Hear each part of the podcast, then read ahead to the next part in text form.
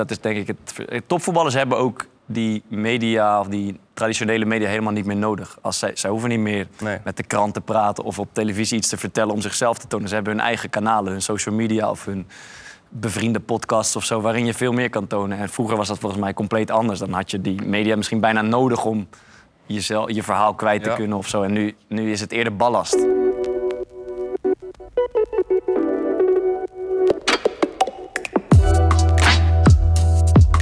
Podcast.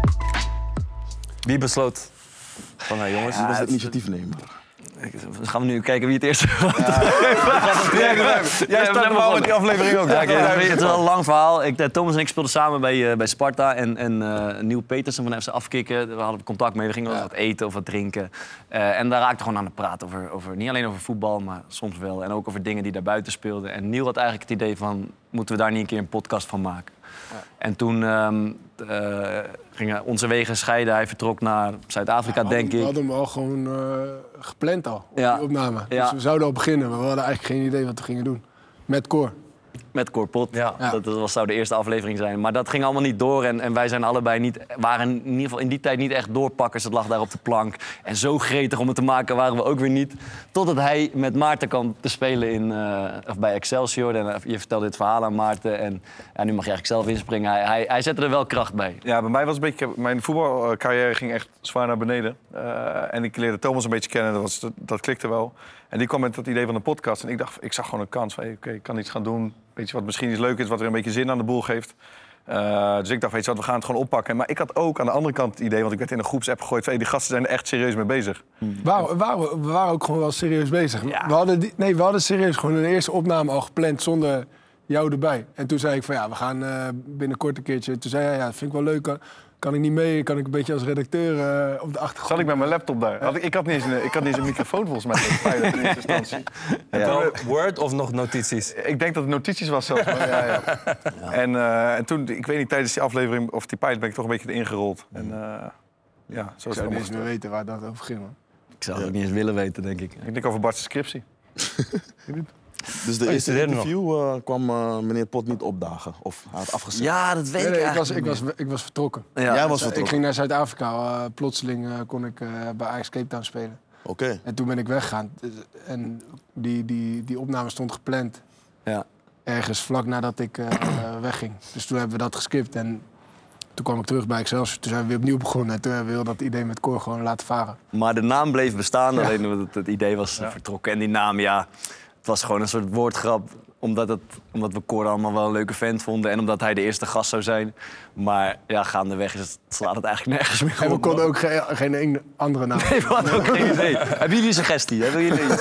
Ik zou hem vooral lekker houden. Maar Ja, ik vind het extra bijzonder dat hij daarna Ja. ook nooit meer is Ja, geweest. ja. Ja, nou, wat, ja, Want gesteld hij was gekomen, hoe zou dan de interview verlopen zijn? Hoe, wat hadden jullie dan hem gevraagd? Ja, ik was daar niet eens bij, man. Als Dat is helemaal nog voor mij. Het is een interessante gast, natuurlijk assistent van advocaat, overal geweest met hem. Ja, je probeert bij hem natuurlijk gewoon de verhalen eruit te trekken van zijn ervaringen met Dick Advocaat. Eh, en hij is ook een, de grootste womanizer die ik ooit heb ontmoet, denk ik. Eh, op zijn leeftijd nog. Ja, ik denk dat het waarschijnlijk die richting eh, op was gegaan. Wat denk jij, To?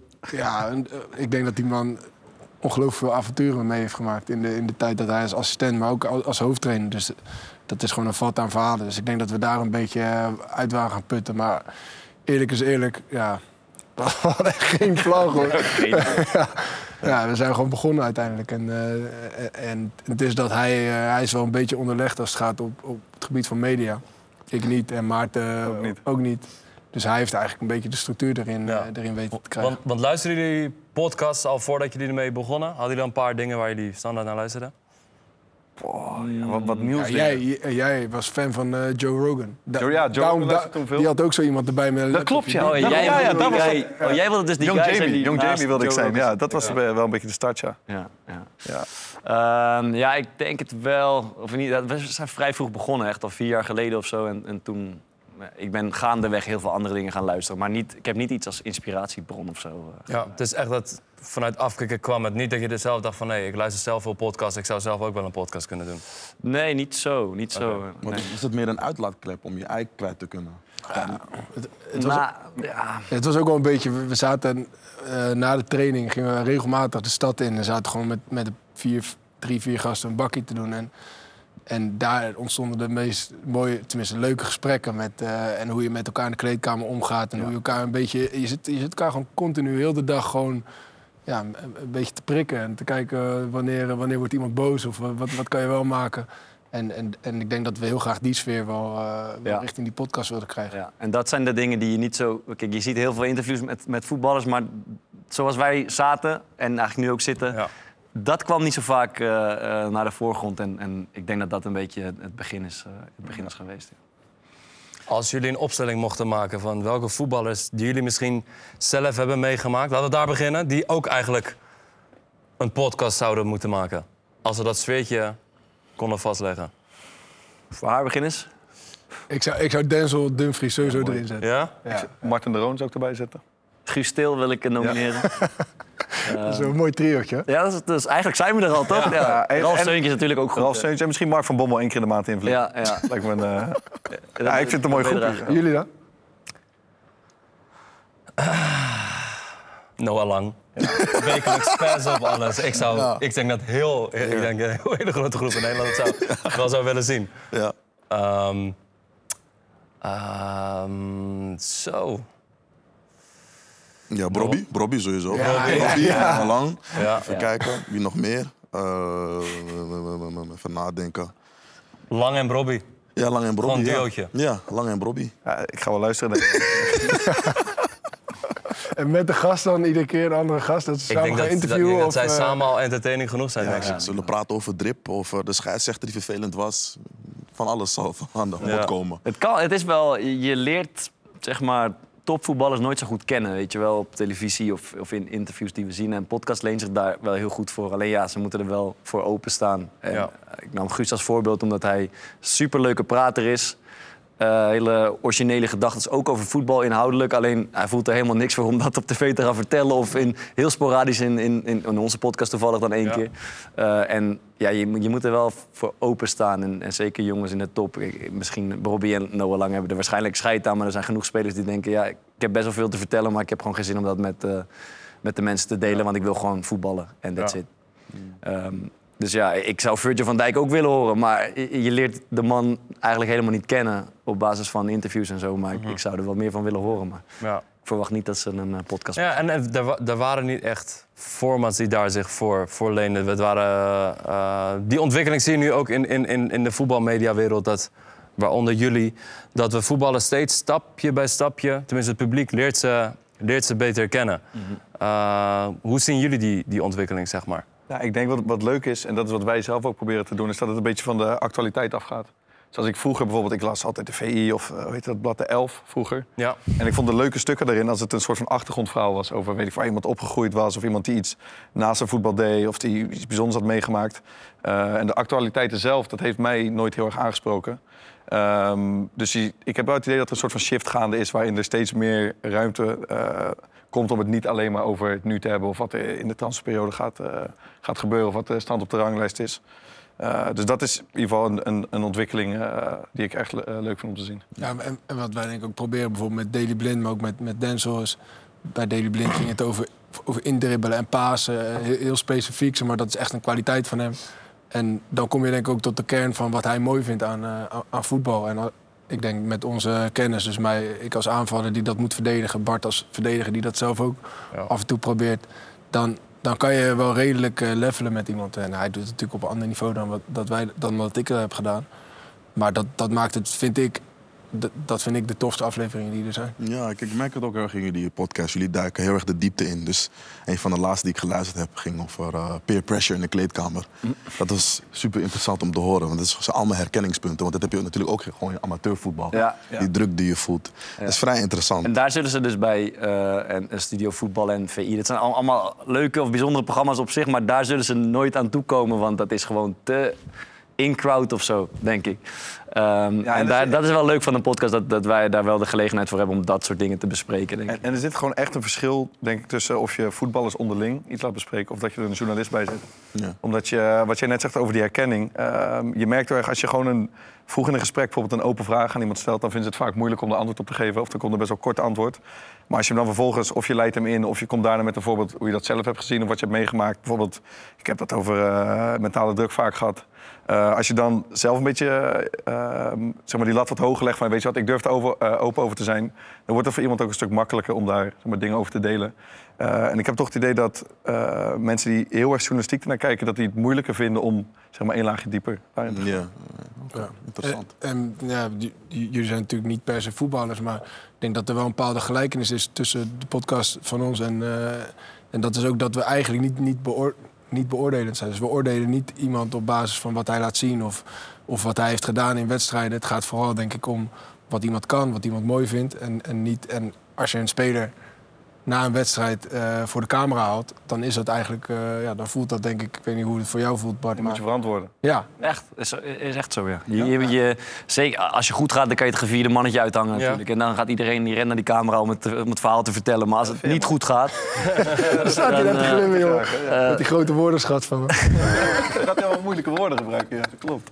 vandaag ook. Maar als het niet goed gaat, dan, dan voelt het inderdaad alsof je... Ja, hoe, Kom jij eens even vertellen waarom het slecht gaat? Ja. Nou ja, alsof je, ja, alsof je kan struikelen, zeg maar. Ja. Dus ja, ik kan, of wat ik nu vertel, dat gaat eh, heel belangrijk zijn of zo. En ja, dat is denk ik het... ver- Topvoetballers hebben ook die media of die traditionele media helemaal niet meer nodig. Als zij, zij hoeven niet meer Nee. met de krant te praten of op televisie iets te vertellen om zichzelf te tonen. Ze hebben hun eigen kanalen, hun social media of hun bevriende podcasts of zo, waarin je veel meer kan tonen. En vroeger was dat volgens mij compleet anders. Dan had je die media misschien bijna nodig om jezelf, je verhaal kwijt te Ja. kunnen of zo. En nu, nu is het eerder ballast. Ja. Ik weet bijna zeker als de Volkskrant of de Telegraaf Noah Lang belt om te vragen... Kan je dit, wil je dit en dit vertellen? Dat hij denkt, ja, wat, geen zin in. Heb ik, eh, wat heb ik daar te winnen? Maar als je bellen, want ik weet niet, het, Ja. voelt toch anders. Ehm, ik denk dat het zo werkt. Ze hebben daar helemaal geen, niks meer te winnen. En, en, ja, Toch heb ik het gevoel dat voetbalclubs wel richting die titels duwt. Zo van, doe daar even een goed woordje of, of laat je daar even zien. Het blijft toch een soort van, terwijl ik ook soms denk van... wat de fuck heb je daar te zoeken? Ja. En helemaal, weet je, ik lees graag geschreven interviews... maar ik denk dat als je geïnterviewd wordt... er toch altijd op een andere manier weer tot uiting komt. Ja. Eh, met jouw interview laatst in de Trouw, waar jullie dan met z'n allen... dat is toch Ik- ik- nee, nee, nee, nee, maar ik, ik, Laten we daar zo... Nee, nee, nee, nee, nee, als voorbeeld, puur als Ja, ja. voorbeeld. Omdat, omdat dan denk je ook soms, heb ik dat nou gezegd, joh? Maar dat wordt, dat wordt dan zo in een soort context gezet dat je denkt, van, dat heb ik helemaal niet zo je, gezegd. gaat je, je gaat je bijna schamen voor de dingen die je letterlijk hebt gezegd. Maar Ja. als je het terugleest op papier zonder context of net even Ja. geknipt, dan denk je, ja, En- maar, het is wel een dat beetje waar, een beetje, een beetje door die podcast, denk ik. Want je kunt, eh, als je zit, je, je kunt je stem aanpassen. Je hebt Ja. een bepaalde houding en je, je lacht erbij. Of het, klinkt niet zo heel serieus. Maar als het dan eenmaal, op, eh, als je terugleest op papier... eh, ik weet wel soms wordt er een nieuwsbericht gemaakt van iets wat wij verteld hebben. En als je dan zo terugleest en dan zie je letterlijk een citaat van jezelf staan... dan denk je, ja, wat zeg je, wat zeg je nou eigenlijk? Ja. Weet je, terwijl als je denkt, ja, zo, ik snap wel, ik heb het gezegd... maar ik heb het met een bepaalde houding en met een, met een bepaalde toon gezegd. En dat is inderdaad, eh, bij een geschreven stuk is dat gewoon een Ja. stuk moeilijker. Je je praat over moeilijke woorden en dan zie ik soms bijvoorbeeld een interview met een voetballer denk van die gebruikt die woorden niet. En dan, en dan, wordt, het, en dan wordt het in zo'n zin verpakt dat ik denk van Ja, dat is mooi. Dat heb je toch af en toe zo'n screenshotje, komt hij in de groepsapp en dan zou hij dat zelf gezegd hebben. Natuurlijk niet. nee, dat wordt dan heel poëtisch eh, met allemaal dure woorden. Ja, Maar ja, zo'n ja. interview in de trouw, hadden jullie daar liever toch mediatraining gehad ervoor, voordat jullie zo'n interview hadden gedaan? Ik, ik heb mediatraining gehad, eh Hoe zit me- meerdere dat? keren. Dan ben je de, enige- de denk ik. Want ik heb, dat Ik heb het ook wel eens gehad. Ik, ik ben, ik ben Ja? bij, eh, toen ik in de... Is dat nog iets van deze tijd of zeggen jullie van, nee, dat, dat Mij gebeurt dat nu niet meer. Man. Nee, maar ik denk dat het wel, ik denk dat het wel goed is als... Ik bedoel, mediatraining is denk ik een beetje eh, ja, overdreven woord. Maar ik denk dat het wel goed is dat jonge voetballers in ieder geval meegenomen worden... in de valkuilen waar ze in kunnen Ja. struikelen eh, als het gaat om media. Maar ik heb in mijn tijd bij Willem II echt een serieuze mediatraining gehad. Toen, toen zijn er studenten en leraren van de Hogeschool van Tilburg... waar die Oh ja, die, Hogeschool Journalistiek ja, zit. Eh, in de weken daarvoor, zonder dat wij het wisten, naar wedstrijden van Jong Willem II gestuurd. Moesten we ineens interviews geven. Dachten met, met een verhaal van ja, er wordt, eh, er wordt een eh, ding over jullie gemaakt. En toen werden we in één keer meegenomen naar die, naar die studio daar. En eh, ja, gingen we terugkijken op die interviews die we hadden gegeven. En eh, werden we ook in zo- aan zo'n tafel gezet. En eh, programma en weet ik het wat. Dat was best wel. Maar wat heb je er nou voor opgestoken dan? Wat, wat is de boodschap Nee, maar, die, nee, maar ja, voor alles, dan voor alles is de eerste keer. Dus ook voor zo'n interview. Ja, oké, je, je krijgt dus en- ervaring om het een keer te doen. Maar en dan is het toch niet slecht om, om daar even op terug te kijken van... hé, wat heb je nou gezegd en wat is nou goed? En daar, daaruit kwam vooral naar voren, tenminste dat is wat mij is bij, bijgebleven... is dat je gewoon moet proberen om dicht bij jezelf Ja. te zijn Ja. en, en authentiek te blijven. Ja. En, en geen, Ja, vandaar mijn vraag ook vanwege de interview Ja. bij Trouw. Want je, je leest het achteraf en je denkt van, hmm, toch anders moeten verwoorden. Ja, maar wat hij doet is natuurlijk weer de andere kant. Hij, hij, hij maakt van authentiek zijn maakt hij een, eh, maakt hij topsport. Een verdienmodel. Ja, dat gaat goed ik, kan, ik, ook. ja. ik kan het niet anders hoeven verwoorden, maar het is... eh, ja, trouwens wel, als ik dat teruglees, dan pas ik ook hier en daar wat dingetjes aan. Maar het is, ja, het is geschreven interviews is, is kwetsbaar, want ja, je- Ja. je- het is maar net hoe het opgeschreven wordt en je kan het ook niet meer nuanceren of, of, of iets. Ehm, maar ik denk wat jij, wat jij zegt, blijf dicht bij jezelf. is het enige advies wat je volgens mij moet krijgen. Ik heb nooit mediatraining gehad. Jij misschien in de jeugd een paar Ja, maar dus ik, ik had het. eh, ik zat op zo'n topsportschool en wij wij werden dan toen zat je in de derde klas, weet je, met al die topsporters in de klas gegooid en dan kwam er iemand van, ik denk dat hij toen bij Rijnmond werkte, die kwam daar dan les over geven. Maar dat was, als ik daarop terugkijk, echt serieus zinloos. Want daar werd dus inderdaad verteld, hey, je moet altijd dankbaarheid uitstralen naar je club en noem maar op. Teambelang. Teambelang, zulke dingen en jezelf daarvoor wegcijferen. En dan, ik weet nog, dan moest iedereen een presentatie over zichzelf geven, zodat je dan een beetje een beeld had van wat voor persoon je was. Dus we hadden zo'n jongen die kwam uit, Rotterdam-Zuid en die opende zijn presentatie met, eh, met zijn naam. En zo'n foto met zijn hele groep vrienden van hem, met een paar met een bivakmuts op. En hij stond zo met zijn dubbele pies. En die werd zeg maar helemaal afge... eh, hoe zeg je dat? Die werd helemaal neergesabeld. En natuurlijk, dat is niet ideaal. Maar tegelijkertijd ehm, wil je voor de Kamer eigenlijk wel wat meer zien van de persoonlijkheid van iemand. In plaats van iemand die alleen maar zegt van ja, ik ben zo blij dat ik hier sta. En oh, ik ben zo dankbaar. En Weet je? Dus, Ja.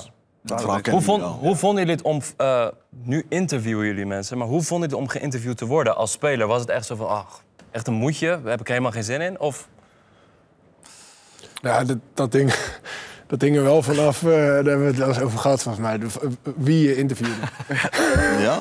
Ja, dat, dat was wel. eh, je, ja, je merkt ook wel, denk ik, aan, de, eh, aan, aan hoe groter de zender of eh, dat, dat interviewers wel wat beter weten wat ze moeten vragen en, eh, en wat ze misschien niet moeten vragen. Dus eh, op een gegeven moment was er een tijd dat we iedere wedstrijd, voordat de wedstrijd kwam, de dag voor de wedstrijd, werden geïnterviewd door TV Rijnmond. Dat we, en dan moest je om de beurt, de ene week moest die en de andere week moest die. En dat je ook je, jezelf afvroeg van ja, oké, er wordt content gemaakt, dat zal wel belangrijk zijn. Maar ja, wie kijkt hier nou eigenlijk naar? Nee, ja, maar serieus. En ook maar- de YouTube-cijfers, zie je 264 kijkers. En dat is het. heb ik hier En dat blijft dan ook zo. plannen voor moeten cancelen?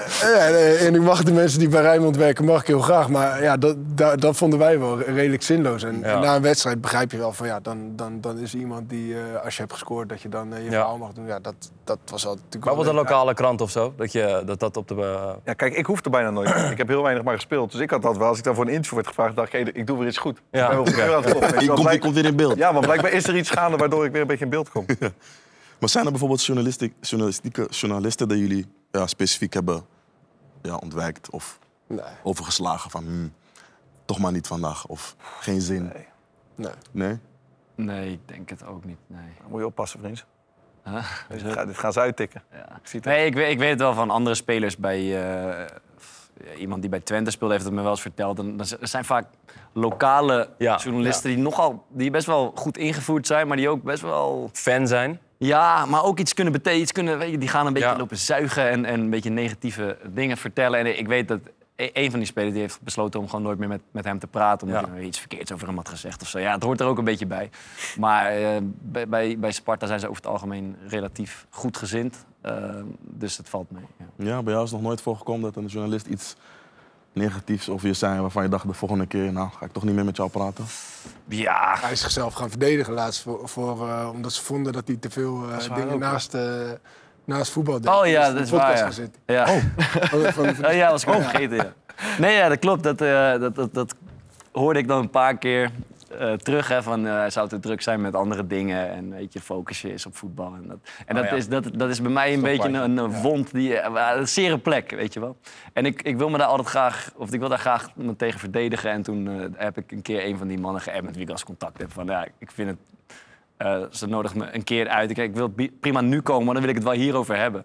Ja. Dus dat was mijn strategie. Maar ook bijvoorbeeld, Derks heeft ook wel eens iets lelijks over me gezegd of zo. En dan is je- mijn eerste reactie, heel eerlijk, is wel van...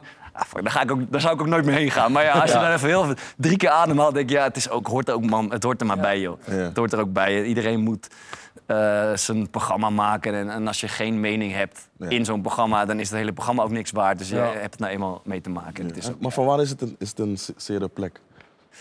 Ehm, ja, omdat ik het ten eerste heel graag doe, eh, de dingen die ik ernaast doe. Maar ook omdat ik vrij zeker weet eh, dat het mijn hele, mijn hele carrière niet, mijn voetbalcarrière niet schaadt. Integendeel zelfs. Ik ben een vrolijker en gelukkiger mens als ik er wat dingen naast kan doen. En me niet, eh, we zijn ook smiddags klaar met trainen. Iedere dag. En dan, eh, of, of aan het eind van de middag of wat dan ook. Ja, dan kan ik de hele dag. Wat, wat verwacht je dat ik doe? Dat ik op de bank ga liggen en voetbal ga kijken de hele tijd? Of wat, Ja, wat is dan wel goed? ze zeggen eigenlijk met andere woorden, volgens mij, zo interpreteer ik het, van je bent geen serieuze prof.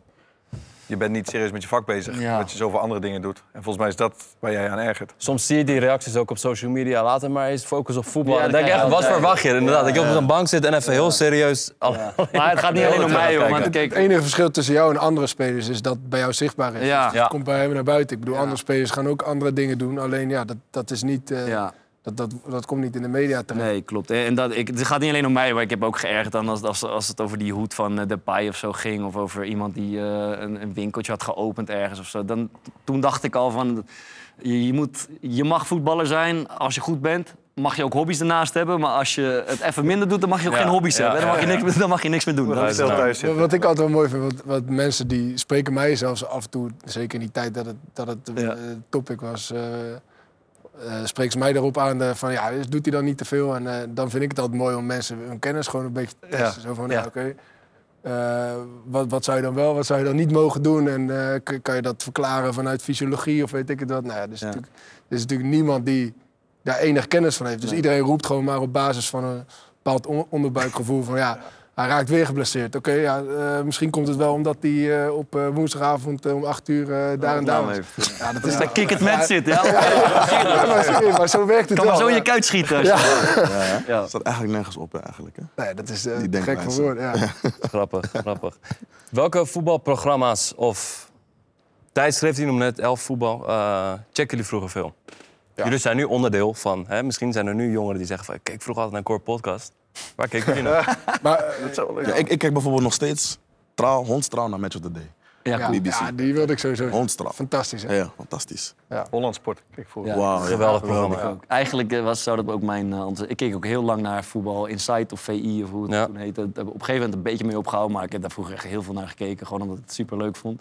Eh, maar als je dan op een gegeven moment mogelijk onderwerp van gesprek wordt... dan eh, ga je langzamerhand neem je afstand van het Ja, programma. ja, ja. Maar eh, nee, Holland Sport was geweldig, man. Dat was echt tof. Dat is ook een, Massagetafel. een Ja. origineel Ja. idee. En, en je komt... eh, Ja. Ja, dat is top. Ja, en die, die baar. We hebben het een keer over die, dat het paardscheren van Ruud van Nistelrooy in Madrid. Oh ja, en dat ja, zijn ja. dingen die je wil zien, toch? Ja.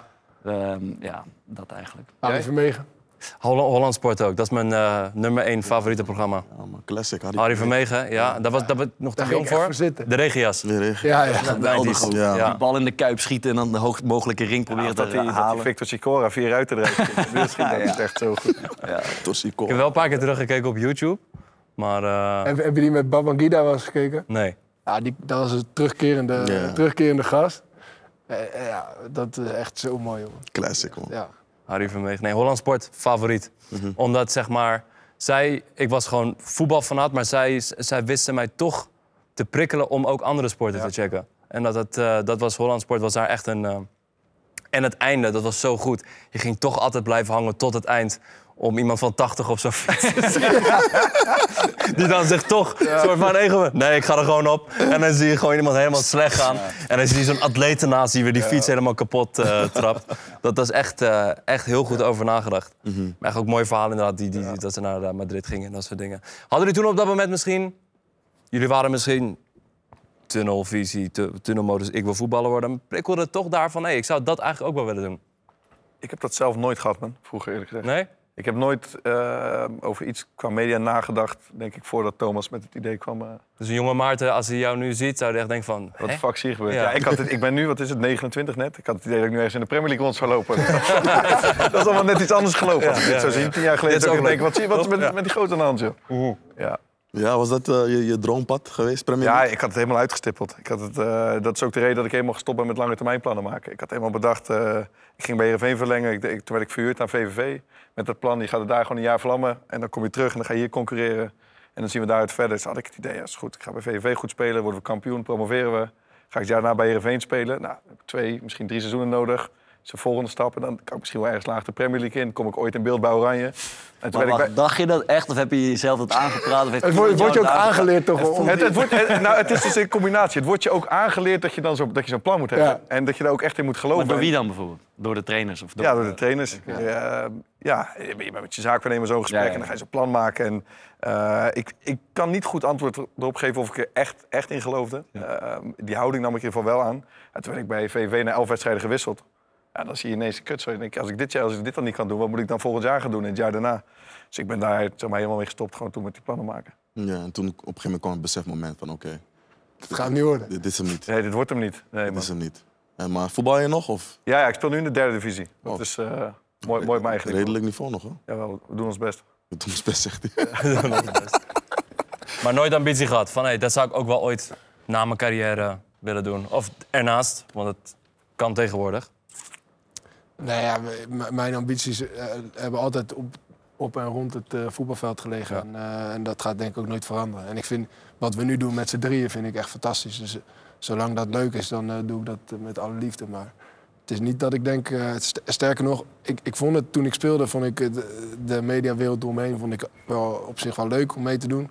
Maar ik merk dat ik er eigenlijk steeds meer afstand eh, Een tijdje analist geweest ook. Hè? Ja, ik ben een tijdje geweest. analist geweest. Dat leek me ook nog wel leuk. Maar ja, uiteindelijk... eh, ja, of ik ben er misschien niet goed genoeg in... of ik vind het niet leuk genoeg, een van de twee. Ja, dan gewoon je eigen wereldje creëren, denk ik. Wat jullie doen, toch? Met z'n drieën eh, op die manier voetbal benaderen. Voetbalcultuur, dingetjes als juichen, eh, eh, supportersliederen. Hoe juich jij dan? Als, als je, op het ideale moment, als je zeg maar je ogen dicht doet en, en, en je mag een keer in de Premier League opdraven en je maakt de winnende. Zo. Het lijkt me eentje met een vingertje. Ik ga het ook aan jou vragen. Je kan Ja, in de zaal bij ons... eh, ik, ik denk dat ik ga dansen, man. en Dans gewoon bij de welke- cornervlag. Ik heb gewoon altijd een in liedje in mijn zaal, hoofd. in de ik, zaal eh, staat geen cornervlag. Nee, maar als ik, als ik in de Premier League zal staan en Ja, ja. ik score... en ik ga naar de cornervlag en ik begin te dansen. Maar je hebt een liedje in je hoofd, dat is altijd hetzelfde liedje? Of is dat, eh, Nee, ik, ik weet niet. Als ik voetbal, dan eh, ben ik altijd blij. En dan heel, heel vaak, als ik de bal aan, de- aan, aan, aan mijn voet heb, dan speelt er een eh, ritme in mijn hoofd. Heel, heel, heel vaak is dat. Maar, en, en- Maar zoals, zoals wat voor ritme? tik hem even, tik hem even. Zo'n Braziliaanse samba, yoga ja, bonito nee, meer, meer afrobeat. Dus eh, baby, calm down. Calm down. Ja? Als je de bal in je voet Het hebt. is gewoon van rust. rust Ja, ja, ja. Heel raar is dat. Heel Vet. raar. Gewoon muziek speelt gewoon in mijn hoofd af. Ik weet niet waarom, maar dat maakt mij gewoon rustig. Vet. Ik, ik herken het wel. Ja. Als ik er lekker in zat, eh, had ik ook muziek in mijn hoofd. Ja? Dat is- heel raar is dat. Maar een hele andere muziek weer. Ja, ja, ja. Whisky. Maar, Ja. ja, Ja, eh, het, het varieert van tijd, maar eh, ja, eh laatste tijd is het dan eh, Calm Down van Rima of een of andere Franse artiest. terwijl je de bal in je voet hebt. Ja, is heel Maar raar. dus ook als je er hebt gescoord en naar die cornervlag rent, dan gaat het Ja, ook nog. En dan is dat gewoon Ja, lied waar je op danst. Snap je? En jij? Ja. Wat is de context? Gewoon mijn standaard juich of echt een winnende? Nee, dit is een heel belangrijk moment. die winnen, kan je niet meer Ik zou, ik zou Nee, echt à la Troy Deeney met gestrekt been het publiek en, en, en helemaal wild worden. Ja, maar dat is de winnaar. Daar kan je, Ja. daar kan je niet naar. Ja, ja. Ja. Maar dit gaat om eh, gewoon een goede 2-0. goal, een goede goal, maar je hebt er Ik, vind, ik, ik, ik, had eerst gedacht aan een knee slide, maar dat is tegenwoordig riskant. Ik heb een paar keer ook met, toen met Berghuis gezien. Dat kan echt. Dat is lelijk, hè? Ja. Ja, man. als, ze- wel als ze blijven hangen met hun ja, knieën en dan koprol is maken. makkelijk, Ja, ja, ja. Ik zag die van de week, eh Chiesa van Italië, kwam op Instagram voorbij. Die scoorde drie of vier keer op een EK. En die deed, alle keren deden die knee slide. En perfect. Ja. Geen, Oh, de- de ik- beste en hij eindigde ook nog gewoon zoiets of zo. Was Ja. De beste slides zijn van Thierry Henry, Ja, mooi. Ja. Rooney Rooney. en Drogba. Drogba. Drogba glijden en nog zo doen. Ja. het zou in mijn rug schieten, denk ik. Ik zou dit doen of zo, weet ik veel. Naar, naar iemand, weet ik veel. Maar ik vind die van... Ik zag, ik, ik ik zag laatst die van Troy Deeney toen met Watford tegen Leicester. Ja, ja, ja. De promotieduel. Ik zag, maar hij, hij sprong met twee gestrekte benen zo, zo het publiek in. dat, dat zag er heel vet uit. Ja. Ja. Wat was jouw laatste celebration toen je had gescoord? Weet je het nog? Heb je zaterdag gejuicht alsof je gescoord hebt? eigenlijk? Mm, nou, Ja, ja, ja, ja, ja, ja, zeker, zeker. tegen. Nee, nee, nee, ik Zeker, wist dat ik hem niet maakte, maar ik Jawel, wist wel dat ik er echt dichtbij was en bij betrokken was. Ik heb hem gewoon nee Dan zeggen. kan je hem toch even claimen, toch? Ja, ja, Want ik ja. zat te kijken, maar ik Ja, had hem goal gemist. En ik zag alleen zeg maar, het juichen. Ja. En toen had ik wel het idee van, oké, vriendschap gescoord. Ja, ik zat zelfs later terug te kijken en dacht ik, hebben we Lauritsen wel genoeg aandacht gegeven voor deze goal? Nee, dat is niet gebeurd. Maar eh, ja, ik, autom- ik deed vroeger heb ik ook een paar keer dit gedaan. Toen zag ik dat terug en dacht ik, ja, wat ben, ik- nou aan het doen? Maar dat kwam wel natuurlijk, ik had het niet bedacht of zo. Dat ik, Ja. vond ik gewoon vet om te doen. En eh, ik doe een beetje dit zo. Ja. Ja, dat- Ik vond dat leuk. Je zag laatst die jongen van Newcastle, die deed 4 in 1. ik heb dat ook gezien. Nee, nee, Die deed zes in vier één. verschillende celebrations in één.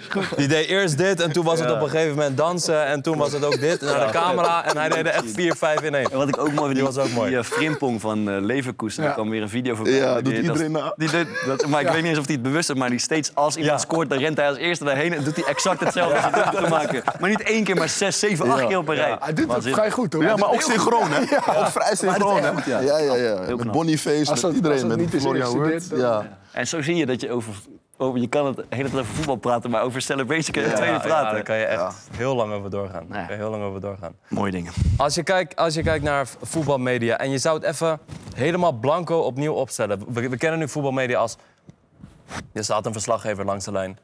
Na afloop staat er iemand met een microfoon. Er, sta, er is een commentaar. Als je dat helemaal even allemaal wegdenkt. Wat zouden jullie graag in, in, in, in het hele spektakel rondom voetbal willen zien vanuit een mediaperspectief? Ja, Ik heb één ding wat, wat me echt aanspreekt. Eh ze doen dat in Engeland volgens mij wel eens. En Rijnmond doet dat op een bepaalde manier ook. Die doen dus het wedstrijdcommentaar op de radio. Dat is eigenlijk, wordt door een fan gedaan. Ja. Of door bijvoorbeeld twee fans. In Engeland doen dat wel eens. Dan doen ze, speelt eh Man U tegen Arsenal. Dan doen ze een Manchester-fan, laten ze het doen. En een Arsenal-fan. En dan krijg je een, eh, iets veel leuks om naar te luisteren dan dat eh, wie Frank Snoeks, die man, het goede vent, die, die gewoon, eh, ja, maar die, die het gewoon heel degelijk zeg maar vertelt. Wat natuurlijk ook eh, waar niks mis mee is. Maar ik vind het juist leuk om die emotie te horen. Bijvoorbeeld als je op Rijnmond naar Sparta Feyenoord luistert en ze scoren, ze- die gasten draaien helemaal door. Ja. En ook als ze het niet goed doen, dan worden ze gewoon, ze worden een beetje kwaad zeg maar. Jan. Stoute, legend. Ja, bijvoorbeeld. eh, dus ik zou, ik zou dat echt leuk vinden, man. Als dat Meer een fan, goede meer om, fan, een fan die het commentaar doet. Ja, gewoon emotie erin. Ja. Ja. Het is wel een goede manier om nu uh, commentatoren te scouten, Ja. eigenlijk. Ja, gewoon Alleen, fans. Ze zijn niet objectief dan. Kom, komt dat schot, had je vroeger. Ja, tuurlijk. Dat, Ja, dat, ja. tuurlijk. Kom maar nou. Hè? Ja, maar het hoeft ook dit- voor mij niet zo... Hugo, eh, Hugo. op- Het hoeft Hugo niet eh, Walker. Hugo toch? Ja. Nee, hoeft niet Wietse, objectief Wietse te heeft zijn. er eh, nog aan meegedaan. Ja, Ja? klopt. Ja. Niet gewonnen, maar eh, uiteindelijk wel, eh, wel laten lukken. Kwartfinale toch was hij gekomen, had hij gezegd. Ja, vertelde hij. Ja. Ja, ja, ja, Maar jij zou een, een fan het commentaar laten doen, gewoon meer emotie, meer overslaande stem, schreeuwen. Overstaande stem, daar kom ik zelf ook een stuk voor. Is dat wat je mist in, in de voetbalmedia? Nee, ik, ik, ik, ik, ik- ik mis niet specifiek iets zo helemaal niet. Maar als ik gewoon, ik zag dus laatst een stukje over hoe ze dat in Engeland eh, doen en dat ze dat weer terug gingen brengen. Of ze hadden het net teruggebracht. Maar zelfs als je dat wegdenkt, gewoon even helemaal vrij. Gewoon, we kennen het nu, we zijn nu zo, zeg maar, we zijn er zo aan gewend dat het gaat zoals het gaat. Microfoontje, verslaggever, commentator. Maar hoe... Hoe zou jij het inrichten? Voetbalmedia-landschap. Hoe zou jij het inrichten? En niet eens eerder, maar gewoon dingetjes waarvan Ja. je denkt van... Elementen. Oké, bepaalde iets, iets, elementen. eh, ik weet bijvoorbeeld dat die eh, eh, Durant, die basketballer, die Ja. neemt volgens mij gelijk na zijn wedstrijd de podcast op. Ik zou het best leuk vinden als bijvoorbeeld Feyenoord Ajax is geweest. En natuurlijk, dit zijn allemaal emoties, snap ik. Maar dat een uurtje na de wedstrijd, weet ik veel, drie spelers van Feyenoord onderling die wedstrijd zouden nabespreken. En dat je dan, want er zit er toch nog een beetje dat, die emotie van de wedstrijd Ja. in. Eh, en er gaat dan een editje overheen, dat, dat is allemaal geen probleem. Maar dat je toch nog even iets rauwer hoort wat er bijvoorbeeld in zo'n kleedkamer gebeurt. Ja. Dat is het verschil. Dus kijk, eh, wij voetballen, voetballen zelf nog. Dus dan, maar ik zou, als kijker vind ik het ook vet om in de rust iets te horen van een speler of van meerdere spelers. Maar ik moet er als speler zelf niet aan denken om Ja, dat te moeten ja, doen. ja. En ik denk, Ze hebben dat wel een tijd geprobeerd, toch? ik heb dat bij Naldum ook. En in Engeland hebben ze dat een tijdje gedaan, geloof ik. Dus dat is wel interessant op Ik zich. zag laatst in Spanje dat iemand werd weggetrokken eh, van Getafe, geloof ik. Was Was er nu de eh, kleedkamer in. Nee, die, Nee, de wedstrijd ging die beginnen. wedstrijd ging beginnen. Stond hij nog Stond hij nog, eh, ja langs de lijn. Ja, dat doen ze nog wel, La Liga. Ja. In de rust. Ja, ja ik, weet, ik weet niet of dat echt... eh, of je er echt veel aan hebt. Toch? Ja. Omdat, we de- omdat, omdat ik moest laatst voor de Afrika Cup voor het eerst een verslaggeving doen. En toen dacht ik echt van, dat is weer binnen de kaders, Ja, zeg ja, maar. ja. Maar wat, wat zou, zeg maar... Heb je, heb je zoiets- zelf iets waarvan je denkt van, dat, ik had het liever op die manier gedaan daar? Ja, totaal anders. Want ik moest bijvoorbeeld eh, Kelvin Bessie naar de wedstrijd eh, eh, interviewen. En hij zag me uit. Hey. We hadden elkaar natuurlijk gewoon, we hebben gewoon vaker gezien, maar niet in zo'n setting. En dan, voel ik toch, dan ga ik toch automatisch mee in dat standaard vragen stellen. Van hey, hoe vond je de wedstrijd? En ik denk van, dat wil niemand weten. Wil hij niet eens vertellen, waarschijnlijk. Maar het is toch... Dat Wat, je- wat wil je dan weten? Van, wat, ga je, wat ga je vanavond doen? Of eh, hoe, eh heb je ja. een hotel? Of eh, wat heb je... Wat heb je, Wat heb je gegeten voor de wedstrijd? Het was... Het was, het was waarom vraag je wat bijvoorbeeld-? Ja, wat heb je gegeten voor de wedstrijd? Ja, maar dat, ja, dan, dan had ik echt op mijn kop gekregen. Maar dat is ook echt. daar krijgt- kwam ik ook achter. Op die manier vind ik het helemaal niet leuk om te doen. Om zeg maar. Ja, dan sta je met z'n allen met zo'n microfoon en dan mag iedereen drie vragen stellen. Wat jij zegt, dat zou bijvoorbeeld tof kunnen zijn. Ja. Eh, ik weet dat eh, Piqué deed, dat- ging eh, live op Twitch na elke wedstrijd. Ja. Bijvoorbeeld. Maar van wie krijg je nou op je kop als je niet, als je niet de vraag niet op mijn kop, die- je voelde toch een soort druk van... stel nou maar gewoon die vragen die altijd gesteld worden. Want, en hier en daar probeerde ik links, rechts om andere dingen te vragen. Maar het was ook, al, het was ook één grote chaos. En je, je had maar een kort tijdsbestek. Dus je, moet, je, je moest gelijk aanstaan. Maar ik dacht echt van, hier haalt niemand zelfvoldoening uit. Daarom vraag ik me heel, stel ik mezelf de vraag van... Even helemaal blanco gedacht. Wat zou, wat zou om die beleving weer, zeg maar... Ja, iets, iets nieuws We hadden gisteren bij eh, Sparta, en dat hebben ze niet zelf verzonnen, dat zie ik wel vaker voorbij komen. Er staat er na de training zo'n een jongen met een camera of een telefoon. Ja. En die vraagt dan aan iedereen wie heeft de beste kledingstijl in het team of zo. Ja, En eh, dan zegt iedereen wat. En dan maken ze dan een kort snel filmpje van. Ik heb het bij Ajax en andere dingen ook wel eens gezien. En toch, de, de sfeer in de kleedkamer is dan... hey, dit is eigenlijk wel, dit is leuk, dit moeten ze doen. Ja. Dus voetballers vinden dat over het algemeen wel leuk om te doen. Niet te veel Eh, moeite. Niet te veel moeite en het ook een beetje grappig, snel, speels, persoonlijk. Ehm, ja, dus dat is sowieso wel leuk om toe te voegen. Maar het is, we doen wel net alsof die traditionele media dat er niks meer is. Maar er zitten natuurlijk ook wel hele mooie dingen bij. Ik bedoel, Tuurlijk, echt tuurlijk. mooi geschreven. Eh, die, ook die analyses van, van Perez of, of, of Ja, dan ook ja, ja. serieus best wel interessant. Die, eh, Pieter Zwart bij VI schrijft echt mooie dingen. Ja, En zeker, dat, dat, zeker. eh, Gary Neville hebben we het af en toe over hoe hij spelers interviewt op een gedurende lange periode. Dat, dat zit er wel echt. Eh, dus dat doen we natuurlijk ook niet allemaal. maar dat zijn nieuwe dingen. Juist. Wat Neville doet, dat is nieuw. Juist. Wat Pieter Zwart doet, Ja, klopt. Dat, je had de Pierrot vroeger, dat Ja. was even snel. Maar wat hij doet, dat in-depth zeg maar Ja.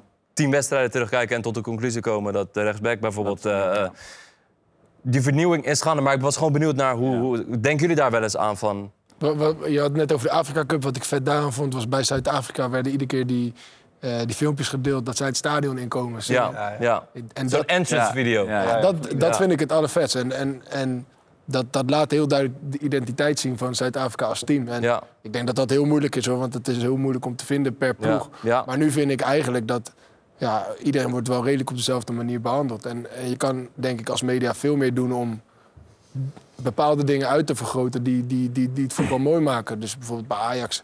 Ja, dat Ajax heeft als team ook een bepaalde identiteit. Ja, hoe ga je dat eh, laten zien? Ja. Bij Feyenoord is het weer anders. En Ja. ik, weet, ik weet bijvoorbeeld dat ze ehm, bij het Engels elftal en Manchester City doet dat ook al heel lang. Eh, die hebben een YouTube-kanaal. ehm, en daar doen ze altijd, als ze dus bij elkaar komen en bij City gewoon bij trainingen, daar posten ze video's van. Maar dat zijn dan nooit, eh, want ik heb ook wel eens voor clubtelevisie wat gedaan, voor BRV, maar dan was het altijd, oké, eh, nou morgen is de wedstrijd tegen, tegen Twente, wat verwacht je ervan? Eh, ja, het wordt een moeilijke wedstrijd, maar we gaan, voor de, we gaan voor de winst. Weet je, daar zit natuurlijk niemand op te wachten. Eh, maar wat zij doen, ze laten gewoon heel veel trainingsbeelden zien. Dus gewoon afwerkvormen, eh hoe, ze, hoe ze rondo spelen van tevoren. En dat vind ik persoonlijk veel leuker om naar te kijken. Ja. Dat je gewoon daadwerkelijk trainingsbeelden hebt... in plaats van dat je rijtje afgaat eh, naar de trainer gaat... oh, er zijn er drie geblesseerd, hoe ga je het opvangen? Gaat hij de opstelling nog niet zeggen. Dan ga je aan, twee, aan de spits ga je vragen, ga je morgen scoren? Nou, ik ga mijn best doen. Ja, dat, is, ja. ja, dat is veel minder leuk dan dat je daadwerkelijk gewoon trainingsbeelden ziet. En bijvoorbeeld in zo'n rondo, eh, als je het hebt over identiteit van een groep... en sfeer die in een groep is... maar in rondo zie je dat heel goed terug. Ja. Weet je, en als je daar, eh, daar gewoon beelden van hebt... Ik, ik kijk daar persoonlijk veel liever naar. Ja, dat je altijd met Barça TV en Ajax Mm. TV. Dan zie je wel trainingsbeelden inderdaad. Dan gaan ze wel dieper in Ja. hoe, de, hoe de sfeer is op Ja. training. Ja, maar toch, als je bijvoorbeeld naar Ajax TV kijkt, naar Feyenoord TV, je zit te wachten tot, tot je beelden krijgt van het trainingsveld. En in de interviews zelf gebeurt over het algemeen niet zo heel veel. Wat ook Ja. weet je wat wel te begrijpen is. Ja, ja het is gewoon. Dat, omdat, omdat ook de, de, de, de sport vernieuwt op een manier. En, en, en soms mis ik een beetje. Kijk, bijvoorbeeld die dingen die. eh, we kijken dan graag naar Engeland. Eh, of een eh Golazo met Henry. Dat, is- dat, is- dat, is- dat, is- dat is geweldig. Maar soms denk ik van ook. In Nederland zou het toch wel iets, iets, iets vernieuwends kunnen, kunnen komen. Ik, ik, ik vind wat jullie doen, vind ik, vind ik echt vet. Gewoon in een ontspannen huiskamer setting gewoon met, eh, met gasten praten. Eh, wij doen met Kikken met Antour dan bijvoorbeeld. Dan krijgen wij zeg maar perskaarten waarin wordt verwacht dat we met de microfoon langs de ka- kant staan. Maar dan staan wij een balletje te trappen eh, en, en allemaal gek te doen langs het veld bij ze spreken. Ik denk van er kan, er kan, er kan zoveel meer beleving Ja, toegevoegd worden Ja. aan, aan, aan het hele spektakel dan wat het, wat het, wat het nu, zeg maar, wat het nu zeg maar, moet zijn. Ja, inderdaad. Ehm, jullie hebben heel veel verschillende soorten gerenommeerde gasten gehad. Van politieke leiders tot aan voetballers zoals Marco van Basten en Royston Drenthe. Hebben jullie je op een bepaalde manier moeten voorbereiden eh, qua scherpte? Of weet je wel, hebben jullie echt zoiets van, oké, nu komt Marco van Basten of vandaag komt eh, iemand langs. Ik moet me op een bepaalde manier voorbereiden qua vragen Dus bedenken. leg ik even bij, eh, bij jullie. Ja, ik weet, ik weet nog dat toen we die, die politieke serie gingen doen, dat was denk ik in, in 2021. Ja. Dat was de eerste keer dat we echt met camera iets gingen doen. ja. Eh, dus ik weet het, eh, normaal deed het gewoon bij Thomas in, eh, aan zijn eettafel. En zijn hond die zat onder de tafel en die kotste nog eens even zijn lasagne uit. En weet ik veel. En zijn dochter begon te huilen en dat is prima, dan zet het even stop. Eh, maar dit was dus met een soort van hele productie erbij, met, met video's en lampen. Ehm, dus ik had toen zelf, de- eh, daar was ik echt een soort van gespannen voor. Omdat je voelt je, een soort van de kracht van de podcast is ook, je zit met een microfoon. Maar je hebt eigenlijk op een gegeven moment niet meer helemaal door dat het allemaal wordt opgenomen. En dat, ik, ik kan me dat nog heel goed herinneren. De eerste was met Lilian Marijnissen volgens mij. Ja. Ehm, dat ik toen de hele tijd zo naar die kamer zat te kijken. Kut, doet die kamer hier? Zo, Dus daar was ik echt, daar was ik het meest gespannen voor. Ja, en we waren toen ook, toen denk ik, als ik voor mezelf spreek vooral, eh, met die, rondom die, die politieke dingen, was ik het best eh, voorbereid. Omdat je gewoon, eh, ja, je wilde toch ook ergens eh, een beetje de diepte ingaan en, eh, en, en wilde dat ergens ging schuren met, met, met hen. En vooral die met Thierry Baudet natuurlijk. Ja, Ja, dat, niet dat- onder de tafel laten lullen door Baudet. Nee, ja, en, daar, daar, daar heb ik echt wel een strategie bepaald van hoe, hoe ga Hoe je de gesprek ging sturen. ja, of juist niet. Ja, eh, ervoor, ervoor zorgen dat, dat hij ons niet in een hoekje kreeg waar hij ons graag wilde hebben. Dus dat... dat eh, Is het gelukt of niet? Ja, Het nou, gevoel dat het geluk was? dat was... Ja, maar drie zetels gehad. Dus Ja, toen ze Eh, nog toen, 20 toen- had hij gewonnen, ja. Ja, even, eh, was dat rond de Eerste Kamer toen? Ja, Ja, nee, nee, Nee, nee, nee, Tweede Kamer. Kamer. Kamer, Kamer. in 2022. Ja. Ik heb zelf, als ik gewoon, eh, tegen sommige mensen kijk ik gewoon op, simpelweg. En eh, Theo Maas is een man waar ik Ja. al twintig jaar heel graag naar kijk. En die kwam bij ons in de podcast. Dat zijn wel de gasten waar ik zelf de meeste, niet spanning voor, maar ik wil dat het, dat, dat het best gaat. Ja. Ik wil dan dat hij een gesprek heeft, lukt zeker niet altijd, die hij nog nooit eerder heeft gevoerd. Ja. Eh, simpelweg omdat ik gewoon...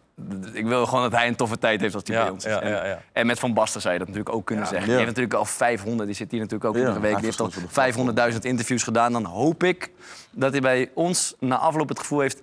Hey, dit was eigenlijk wel grappig. Of Ja. dit was, hey, hier heb ik het eigenlijk nog nooit over gehad. Of eh, het is een hele andere toon dan wat ik, al, wat ik drie keer in de week moet, of heb moeten meemaken. Of zo. En dat slaagt zeker niet altijd, maar dat zorgt wel voor de meeste voorbereiding als dat de houding is. En met Drenthe? Ah, geweldig. was echt heel leuk. Ehm, maar wij kennen hem ook goed. Thomas en ik hebben met hem gespeeld. Eh, dus dat is, gaat dan over het algemeen makkelijk. Ehm, ehm, maar met Open boek. Aha. Open boek. Ja, en met Royce weet je Ja. wat je krijgt. Eh, en we hadden vooral, wij wilden eigenlijk vooral inzoomen op zijn tijd in Madrid. Gewoon dat grote jetset leven. Maar we troffen hem in een periode, we hadden hem ook al jaren niet gezien... waarin dat helemaal niet zo top of mind was. Sterker nog, hij had- hij was best wel in een, in een down fase Ja. eigenlijk. Dus dat gesprek met hem ging eigenlijk meer die kant op. Ja. Eh, en dan moet je wel even schakelen natuurlijk. Maar hij vertelt daar zo eerlijk en mooi over... dat je bijna niet anders kan dan denken van... tering, dat is, eh, vertel me meer, man. Hoe, eh, hoe ervaar je dat? Hoe gaat het met je? Hoe kom je daaruit? En alles. En dat... ehm, maar hij is een dankbare gast om te interviewen. Hij is een makkelijke prater. Hij is Ja. over het algemeen vrolijk. Het is, ja, je, hoeft het er niet, uit- je hoeft het er niet uit te trekken. Ja, als, je- als we bij Sparta met hem zaten te lunchen, dan was het dezelfde Royce Ja. als die daar in de podcast zat. Ja. Daar zit echt bijna geen verschil tussen. En de meesten die, eh, die schakelen op het moment dat, eh, dat die rode eh, ja, knop gaat eh, branden. zeg maar. Ja, je, maar je- je leert er ook eh, van, zeg maar, door de jaren heen. Dus in het begin, helemaal in het begin hadden we niet eens een draaiboek. Weet je, gingen we gewoon wat doen. Eh, daarna kwamen er wat gasten bij, dan pakte het iets serieuzer op. Nou, dat, dat liep heel goed. Hebben we denk ik ook een tijdje gehad dat we dat draaiboek zo goed wilden voorbereiden... of zo goed hadden voorbereid, dan was het soort van helemaal uitgewerkt. Maar als iemand dan een andere afslag nam, wat eigenlijk heel... in- Toen raakte hij er nog Ja, dat kan heel interessant zijn. En dan zaten wij Weet je van... wat ja, jij hier hebt staan? Zo. Ja, Nee, zaten wij van... Ja. Weet je, wat moeten we teruggaan naar dit? Ehm, en dan zat je het later terug te luisteren. En dan denk je, hey, jezus, maar hij zegt iets heel interessants. Maar ik ben zo bezig met wat we eigenlijk al hebben voorbereid. Dat je gewoon eh, iets mist. En eh, volgens mij hebben we daar nu wel weer een mooie soort van middenweg in gevonden. Dat je wel wat punten hebt die je wil bespreken. Maar dat je vooral ook heel veel ruimte wil laten. En een soort sfeer creëren waarin iemand ja, gewoon zijn verhaal kan doen. En ook juist die ruimte voelt om gewoon een afslag te nemen. Want dat zijn vaak toch de leukste dingen. Ja, dus je raakt niet meer in paniek hè, als, eh, als jullie afslag nemen, onverwachts. Nou ja, ik zie Bart af en toe, die moet altijd op de tijd letten. En die edit het altijd. Dus ik zie dan wel, als er dan te veel afslagen worden genomen... dan zie je, zie je hem toch een beetje je ook de krabben daar. Ja. Oh, wow. Klasse, man. Klasse, man. ja, dat is gewoon... eh, Dus huren het is niemand eigenlijk ervoor in. gewoon eh, Dus eigenlijk, je kan ook je eigen plakken. stukjes die kut. Hey, ik kom er zelf goed uit. Ik kom er zelf, ik kom er zelf altijd lekker uit. Dat is eigenlijk de belangrijkste voorwaarde. Nee, ja, het is... eh, ja, Maar, waar heb, je dat gewoon geleerd? Of dat je gewoon van een podcast doen? Ik wil je het ook zelf kunnen. Oh nee, ik inhoudelijk nee, De inhoudelijke Ja, edit. ja. Oh, Ik luister het gewoon terug en dan denk ik... Ik vind altijd dat het iets korter of sneller moet. Oké, ja. Eigenlijk vrijwel altijd. En dan denk ik, ja, dit, dit valt wel goed. En, eh, dit is mijn smaak, eerlijk gezegd. Want eh, jullie hebben er verder ook niks mee te maken. Hij Maar doet altijd een stopwatch en dan beginnen we en dan zegt hij... eh, laten we mikken onder het uurtje. En dan zijn we klaar. Het- Ja, ik heb, ik heb het is opgevallen. De meeste afleveringen zijn ook echt maximaal uur net erboven. Ja. Nooit echt uitschieters. Soms hebben wij gewoon eh uur, anderhalf uur. Ja, bij anderhalf uur wordt er dit gedaan en dan wordt het afronden. Maar niet echt... eh, ja, Ja, nee, bij ons ook. Maar dat is eh, soms eh, wel wat werk. ja. En het is, ja, zoals met eh, Farid Azarkan, de politicus. Ik denk dat we twee uur en veertig minuten hebben opgenomen. En dat moet dan uiteindelijk een uur en twintig of een uur worden of Ah, zo. ja, ja. Ja. Ah, dat is een teringwerk. Mag je dat zeggen op tv? Ja, Jawel. tuurlijk, ja, tuurlijk. Maar over het algemeen... Jouw show, Knip, knippen er toch uit. Want, Nee, dat is dat eigenlijk, ja. ja. En ehm, bij welke gast hadden jullie op, op een gegeven moment... Oké, nu, nu moeten we even serieus aanpakken. Maar je zei eerst, eerst was het gewoon losse pols met z'n drietjes. Op een gegeven moment doen jullie eh, bij gast. Bij welke gast ging even... Wat was een keer echt een stap omhoog? Daily Blind, denk ik. Daily Blind, ja. Ja. Ja, toen hadden we politiek al gedaan. Hè? Ja. Ja, weet Ik vond juist die stap van politiek bij jullie... Ja. dat dat, dat, het Ja. even echt een momentje was. Asje misschien wel, man. Lodewijk Asscher, wauw. Dus, eh, toen gingen we een keer naar Den Haag. Die hadden we, Thomas had hem een keer eh, voor de bus gegooid. PVDA. Want, en dat is ook, ja, en dat is grappig. Daar merkte je aan dat het ineens een beetje werd opgepakt. En dan was het via via bij Lodewijk Asje terechtgekomen. En die reageerde Ja? heel sportief. En, en Stuurde vond mij het zijn leuk. boek op. Ja, ik, had hem, ik, had hem, ik had best wel, eh, me best wel uitgesproken over hem. En, en eh, toen kreeg ik in één keer ja, een een, een, boek van hem met... eh, ja, anders kom je een keer langs en dan eh, kunnen we het bespreken. Had ik natuurlijk gelijk weer spijt van wat ik had. Ja, dat denk je, wat zeg ik dan ook eigenlijk allemaal, ja. Ja, ik stond er wel redelijk achter. Ja. maar, ja. Zijn er nog meer maatschappelijke dingen die jullie willen aankaarten in jullie podcast? Bijvoorbeeld de verkiezingsronde, ga je dat elke keer doen nu? Of? Nou, dat was, het is jammer. We wilden dat dit jaar heel graag. En we hadden het, vorige keer was het heel last minute, helemaal uit de grond gestampt. En er zeiden heel veel mensen eh, direct toe. En dit jaar hadden we het soort van heel ver van tevoren voorbereid. We hadden heel veel uitgezet, maar ze, ze hapten niet echt. Maar wel hoog ingezet. We wilden gewoon Rutte, Rutte aan tafel. En, Ja, we hadden, we, en we hadden zeg maar het idee. Ik, ik vond het zelf een heel leuk idee van ons. eh, om op zoek te gaan naar de nieuwe bondscoach van Nederland. Het gaat toch om de premier. En op dat moment ging het dan nog om. eh, dachten we Rutte, hebben we de oude bondscoach. Timmermans. Eh, dan ging het om Timmermans. Eh. Jesugus en Omzicht op dat moment. Eh, maar alleen Timmermans had toegezegd. En die hadden we al een keer gehad. Ze dachten, ja, weet je, dat is ook weer een beetje... eh, Karig. ja, dat, ja, is te karig. Ja, Mm. letterlijk dat. Maar het is wel zo, als je dat, we hoeven dat ook niet heel serieus aan te pakken, maar als je daar heel slordig mee omgaat, dan sla je ook gewoon een modderfiguur, zeg maar. Als je dat met, Ja. het, zijn toch, het is een serieuze periode vlak voor die verkiezingen. En als je daar dan, ja, als je mensen voor mij helemaal laat, laat leeglopen om een campagne te voeren, of je, of je doet het niet op een of andere manier, je geeft niet de indruk dat je een beetje aardig ingevoerd bent of zo, dan is het ook een waardeloze uitzending. Dus dat is, het vergt wel iets van je. Van wie kwam die politieke stap? Juist. Alex. A-? Alex Klusman, ja. Dat is de, dat is de eigenaar van het campagnebureau BKB. En die luistert naar onze podcast. Die heeft eh, ons ook met uh, Ascher in contact gebracht. Ja. En die vond het heel leuk wat wij deden. Eh, en die opperde gewoon letterlijk even... Hey, jullie zouden richting de verkiezingen... en ik denk dat ik het voor jullie kan regelen... eh, in gesprek moeten gaan met politieke leiders.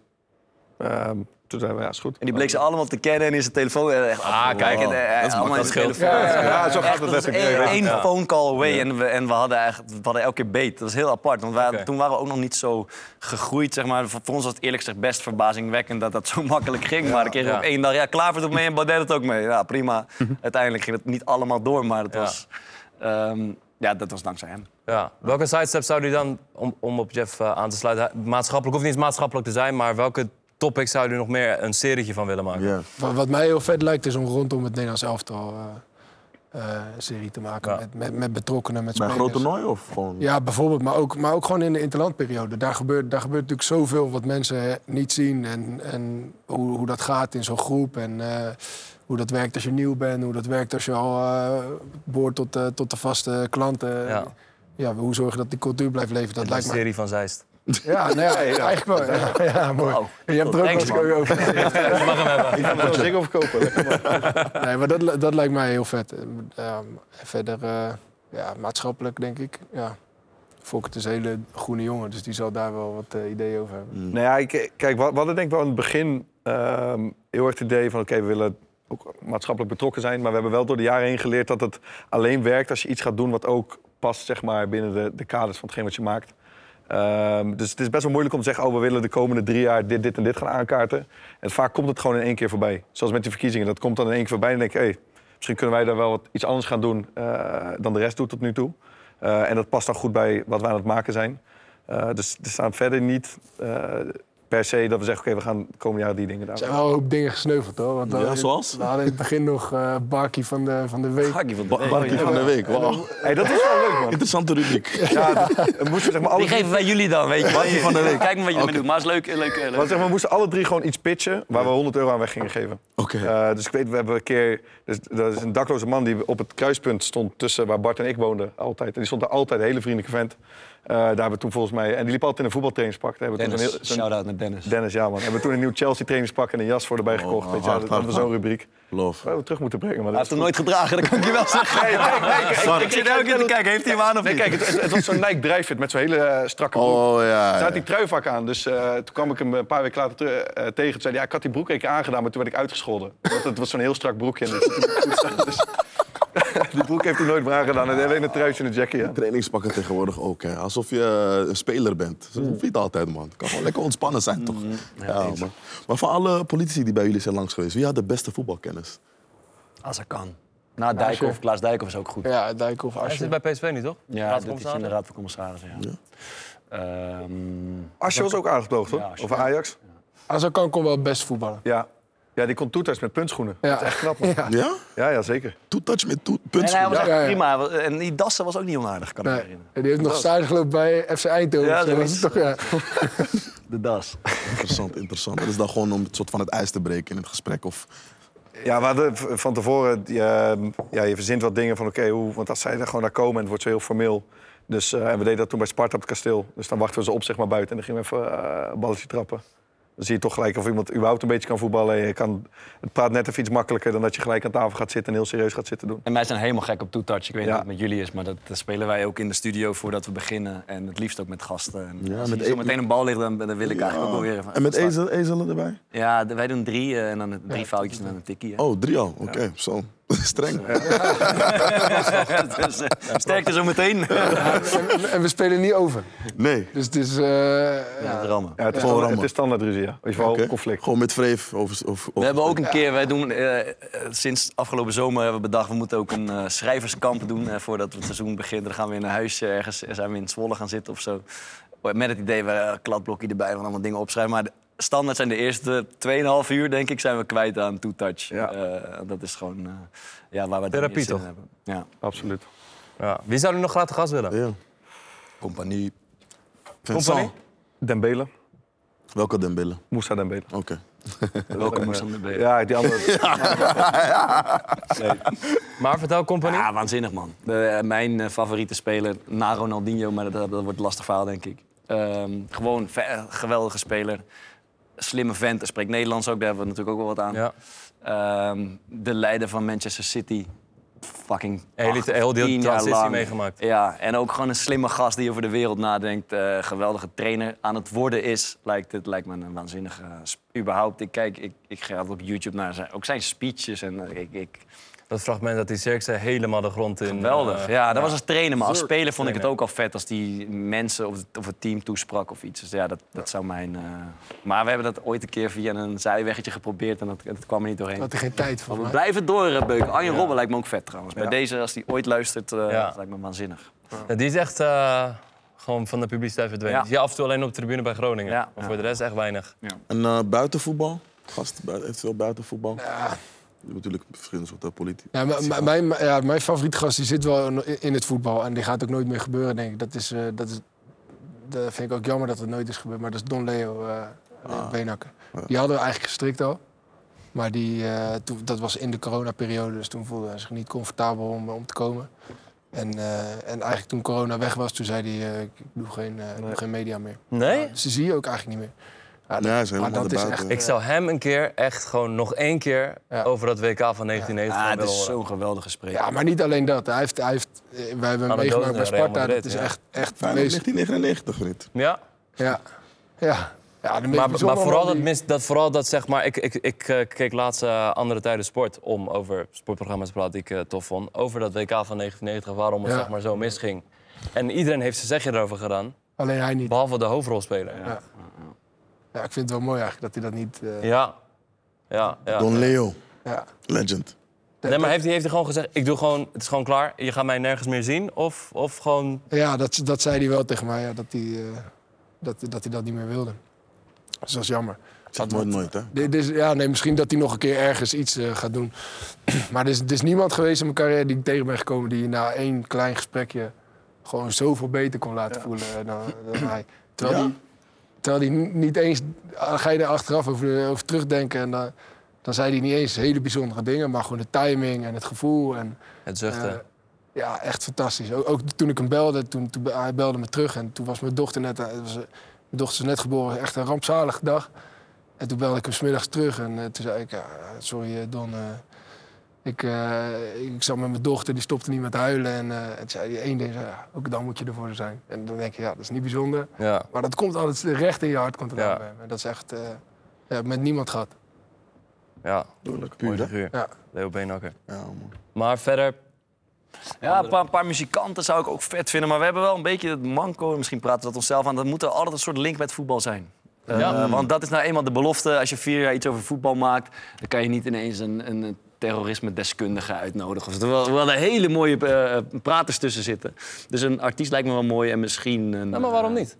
Ja, we hebben nagedacht over zo'n, tenminste, dat is nog niet echt concreet geworden, maar over zo'n zomerserie met mensen die die iets heel anders te vertellen hebben. Ja. dan, dan voetbal. Ja. Ja, zomerstop toch? Een winterstop? Ja. Het kan gewoon een Ja. mooie serie Ja, worden, precies. toch? Ja. En misschien als Matthijs van Nieuwkerk ooit eh, ontcanceld wordt, eh, kunnen we, zou, zou dat ook wel vet zijn natuurlijk. Matthijs van Nieuwkerk. Ja, dat soort dingen.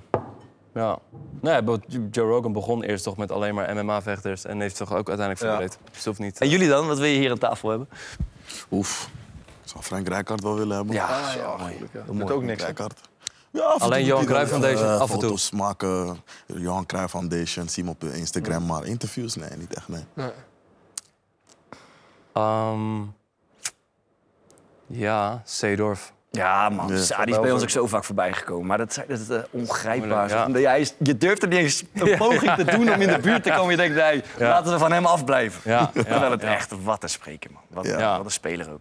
Oh, man. Ja, zoveel, kan op zoveel namen komen. Ik denk dat voornamelijk ja, spelers die klaar zijn met voetballen, die zijn opeens veel openhartiger. Ik zag eh, laatst een eh, interview met eh, Eden Hazard. Vond ik heel, heel tof om te zien. En ehm, ja, ik ben zelf Iraans. Ik zou heel graag Ali Dai een keer willen interviewen. Ali Dai, ja. Legendary. Legend. Maar eh, ja, dat... Zoveel namen, zoveel namen. En het heeft ergens ook dat ongrijpbare, dat, dat, dat maakt het zo van shit, man. Ja. ja. Ja, maar die, bijvoorbeeld die Ali Daya is misschien wel zo groot in Iran, maar ook Ja. in jouw hoofd, dat je denkt, Ja. ja. ik ga niet eens proberen om daaraan te Ja, komen. precies. Laat ik hem mythisch houden. Ja, ja, ja, ja. Dat misschien. Dat zou Dat je dat mythische wil houden en dat je misschien zoiets hebt van misschien wil ik, wil ik dat. Dat dat had Matthijs van Nieuwkerk toch een keer. Hoe heet die Franse artiest waar hij altijd naar luisterde? Jean Aznavour. Ja, dat, dat las ik laatst. Dat hij hem kon interviewen, maar dat, zei, dat hij zei nee. Want hij zegt dat mythische wat ik van hem in mijn hoofd heb, dat kan met één ontmoeting zomaar verpest zijn. Heeft hij het gewoon afgeslagen. Vond ik wel. eh, En zou je het in Zie het je Engels kunnen? We hebben, we hebben Djibril Cissé gehad. Ja, Rafael Leao hebben we eens in Engels Ja, gedaan. Rafael Leao hebben we gehad. Dus En, Engels kan eh, misschien hoogst, hoogstwaarschijnlijk ook eh, meneer Frimpong. Ja, Die moet ja. ook in Engels Ja. doen. Ja. ja. Misschien Nee. een beetje Nederlands, maar ik denk Engels. Ik weet nog niet, wij zijn er nog niet over uit. Ja, ik, denk- ik denk dus dat we het alle drie zouden kunnen. Engels We gaan, we gaan hem uitlachen. Maar dat de gast er ongemakkelijk wordt. er zit zoveel druk zeg maar, bij ons onderling dat als je één keer verspreekt... en dan zie je gelijk, dan gaan alle twee elkaar aankijken en aanlopen tikken. Ja, Louis van Gaal Engels gaan jullie praten. Nee, kijk, we kunnen het wel. Maar als je gewoon als je één keer even niet op een woord komt of je, je spreekt een beetje gek uit... Dan gaan we elkaar niet dan helpen. Dus, dus arm om de schouder, gaan we niet leggen. je moet er helemaal zelf zien uit te zien. Maar het wordt extra awkward voor de gast, want die denkt gewoon, Ja. waarom begint iedereen opeens Dat te lachen? lachen, ja. dat ja. ligt aan mij. Ja, dus ik denk ook meer dat het aan eh, de dynamiek tussen ons drie ligt... dat, dat, eh, dat we dat voorlopig niet doen. Ja, want op een gegeven moment heb je bijna iedereen gehad in Nederland, toch? Er komen ook wel weer nieuwe natuurlijk. Ja, tuurlijk. Maar Ja, ja, dat is wel waar. Ja, het is nu al een zoektocht eh, regelmatig. Denk ik. ja, dat bedoel ik. Want hoe gaan jullie bijvoorbeeld ook op, op met eh, afzeggingen van, van gasten? Last minute. Daar heb je ook heel vaak mee te maken. Les- ja, dat is toch wel Heerlijk, bijzonder bij voetbal voetballers. is, het Dat is een normaal. leuk publiek, maar onmogelijk om afspraken mee te maken. Dat is onze, onze ervaring, laten we eerlijk zijn. Echt Wij ook. Ik denk iedereen die, die met hiermee bezig is, Ja, oh man. gewoon, gewoon echt aan tafel zetten. Nee, oké, ja, dan naar huis. Maar wij, wij hebben natuurlijk wel de luxe dat we met z'n drieën gewoon ook Ja. door kunnen. Dus, dus dat is... eh, Ja. En ik denk dat dat ook wel redelijk bewust in het begin... dat we daar heel blij mee waren. Dat we niet per se afhankelijk waren van, eh, ja. Van gasten. Maar merkte bij jou dat je zei, hou maar op, dat het soms echt wel even uh, op Ja, de ik ben, ik ben voorbereidingstijd... vaak degene van ons die het contact legt. Zeg maar, of we hebben met iemand gespeeld, maar als ik ze niet... Hij ja, heeft een Hij ook, heeft de meeste volgers. goud als, ik, waard. als ik met mijn 4000 volgers zonder vinken Er komt er sowieso niet kan doorheen. niemand op reageren. Dus je moet, je, je moet eh, het, soms is het gewoon eh, met hagel schieten. en dus gewoon in die DM sliden. Ja, Ja. Simpel. Ja, ja. Ehm, en dan, eh, ja, het is lastig. Valt me niet mee. Dan, eh, soms is het hartstikke leuk risico. Maar dat is dan, of er zit een perschef tussen. Of er is, eh, ja, lijkt me leuk man, het daarna nooit meer wat horen. Ja, maar je komt er ook soms in, in, in, in, het- in een Ja. ongemakkelijke situatie waar iemand gewoon zegt van eh, is goed, kom er morgen op terug. Dus komen we er morgen niet op terug. Ja, Ja. Ja. dan ga je, stuur je nog een keer bericht en zeg je, oh ja, tu, wacht, ik ben even dit, ik, eh, ik app je straks. Ja, hebben ze weer niet. Ja, tuurlijk. Ja, Ja, ik ga niet, ik ga niet nog twee keer Ja, vragen. je moet toch een beetje in de weg. Ja, je, je, moet, nee, zeg maar, je moet zeg maar heel vaak uit je comfortzone. Ook, Ja, al, ook al heb je een goede relatie Ja, met ja, iemand, ja. Heel vaak uit je comfortzone. Maar Ja. je bent ook, ik weet niet of- jou is, maar je Ja. hebt ook je eigen ego. Dat je denkt, ja, ik, ik, niet nog voor de derde keer Nee, nee, nee, laat dat maar Ja. zitten. Graag of niet. Ja. Alleen ja, dat, dat, soms is de lange adem een betere weg. Maar ik- En we hebben het er vaak over kort- gehad, de, de blauwe vinkjes waren op een gegeven moment ook gewoon een ding dat je iemand appte. Eh, en dan had je gewoon een gesprek mee en op een gegeven moment kreeg je blauwe vinkjes. Ja, laat laat je gewoon opgelezen. ja, gewoon je hebt het gelezen en er komt niks meer. En dan stuurt iemand in de groep zegt van, hey, heb je nog iets van hem gehoord? En dan kan je, ja, blauwe vinkjes. Dus dat is, ja. Als je hem omdraait, heb je, heb je dat zelf wel eens gedaan bij, eh, bij iemand die, die iets van jou wilde? Eh, Ik wel namelijk. En, eh, de- tenminste, en dat is helemaal niet bewust. Maar dan krijg je een vraag, tenminste, dat is hoe, mij- hoe het bij mij werkt, krijg je een vraag van kan je dan en dan. En dan denk je van ja, oké, misschien wel leuk, dus dan zeg je toe. maar je hebt geen En dan agenda. wordt het concreet, ja, ik heb geen agenda. Geen agenda, ja. En dan krijg ik een datum en dan denk ik, ja, kut. Ja, of ja, ik weet, ja, kan eh, even niet, ik laat hem even gaan. En, dan heb je, dan heb je hem al gelezen, dan, dan zit hij ergens in je app, zit hij ver weg, hij gaat steeds verder weg. En dan, ja, jaar Precies, later- wie zegt dat je direct... Had ik laatst met vrienden wie, wie, we hebben met z'n allen verzonnen dat als iemand appt, Ja. moet je direct terug... Nee, soms... Nee, maar je Ik vergeet... zie mijn WhatsApp soms als een e-mail-inbox. ik, ik Ja. antwoord over een paar dagen als dat En ze moet. nemen het heel persoonlijk als je ze Ik, ik heb opgelezen het uitstaan laat. trouwens. Ja, ik ook hoor. Ik heb, die, eh, ik heb het vaak persoonlijk gedaan. Nee, maar Ja, ik- ja? Oké. Het hoort erbij. Het hoort erbij. Maar, Ja. En soms krijg je te maken met dat dat de speler het wel leuk vindt, maar dat er eerst nog een perschef of een mediaagent eh, bij zit. En dan komt ja, veel, eh, veel ruis op de lijn vaak. Maar, En zie je dag later een uitgebreid interview bij de Telegraaf. Dan denk je van, wat? Ja, Ja. mooi, mooi. Jullie gaan theater in. once again. Ja. Hoe, eh hoe, wat, Heb je al tickets of niet? Kan je me, kan je me regelen? Ja, Kan je gastenlijst? Nee, maar ik vind het een hele toffe, hele toffe ontwikkeling dat dat, dat, dat eh, podcast met een, vaste, met een vaste doelgroep, zeg maar, of vaste fanbase om het zo te zeggen, gewoon offline ook mensen bij elkaar kunnen krijgen. Hoe was die, hoe was die ervaring eerst? Ja, dat was fantastisch. Waanzinnig. Ja. Doodeng, maar geweldig. Ja, vond je Ja, ja, het was echt doodeng. Ja, wat we wel belangrijk vonden was dat we niet wat we wekelijks doen, eh, dat we dat daar ook gaan doen. Maar Ja. We zetten een tafel neer en we gaan lullen. Dat Ja. was wel een klein onderdeel ervan, maar het, het was wel wat, eh, wat dynamischer dan dat. Dat Ja. was wel het idee. En dat is denk ik ook wel best wel aardig gelukt. Dus dat was mooi. Ja, Ja, was het ook interactief? Met de... Ja, Thomas Ja. is de eerste persoon ooit die een vrije trap heeft genomen in het eh, nieuwe Luxor. dat is fantastisch. Ja? Een muurtje Ja, gemaakt hij, uit het hij, kreeg, hij kreeg denk ik zes goals tegen uit vrije trappen vorig seizoen. Ja. Dus we hadden bedacht van ja, eh, gaan en ik, neem, ik nam vaak vrije trap. Dus ik weet wat ik fijn vind in het neerzetten van een muur. Dus we dachten, nou, we halen zeven man uit. Ja, cu- cursus muurtje zetten. Het- het- mijn probleem was, eh, er was een Ja. beetje geworden in de po- podcast dat ik de muur iedere keer niet goed neerzette. En mijn hele team zat toevallig ook in het publiek, dus konden eh, leuk om meelachen. Dus gingen we cursus muurtje zetten doen en dan hadden wij zeg maar gesprekken over, oké, waar, waar let de aanvaller op, waar let de keeper op. Stond Bart in de muur met een paar mensen uit het publiek en Thomas schoot uiteindelijk een vrije trap. Ja, dus het ging over van ja, hoe sta je in een muur en eh, sta je als, een ja, een watje en laat je, de, laat je de bal overheen gaan of ga je echt moeite doen om die bal weg te koppen. Dus daar ging het over. Uiteindelijk sprong die gozer hoog, jongen, en die kopte hem zo. eh, Ik dacht echt serieus dat hij erin zou gaan.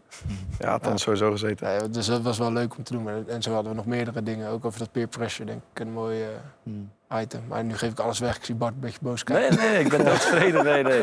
nee het, was, het was gewoon zo'n... Ja, kijk, we hebben dat natuurlijk nog nooit gedaan, zoiets. En dan staan we ineens voor 1600 man, of wat was het, 1500 man... die allemaal een kaartje hadden Wow. gekocht. En het is ook niet goedkoop zo'n theater. Dus ja, het was waanzinnig dat er zo'n publiek op de been was gebracht. En dat, dat ook nog bleek dat, eh, dat we die een avond lang eh, konden vermaken. Ehm, dus dat was, eh, dat was vet. En wij, wij we hebben ook... Ik heb met Thomas gevoetbald, maar ik heb niet met Maarten gevoetbald. We hadden ook een zekere wedstrijdspanning van tevoren. Er zat allebei een, allemaal een aparte kleedkamer. Dus we Ja, maakten wat ook- is de kleedkamer alle we drie? maakten ook, zeg maar, elkaars... ehm, Ook warming up je even gewoon, toch? Ja, ja, ja. En je ziet, de een gaat er zo mee om, de ander gaat er zo mee om. En toen pakte het zo tof uit. Dat ik, ik, we dachten wel gelijk, van, ja, dit was echt vet. Maar ik denk dat dat overtreffen zal ook niet makkelijk zijn. Ja.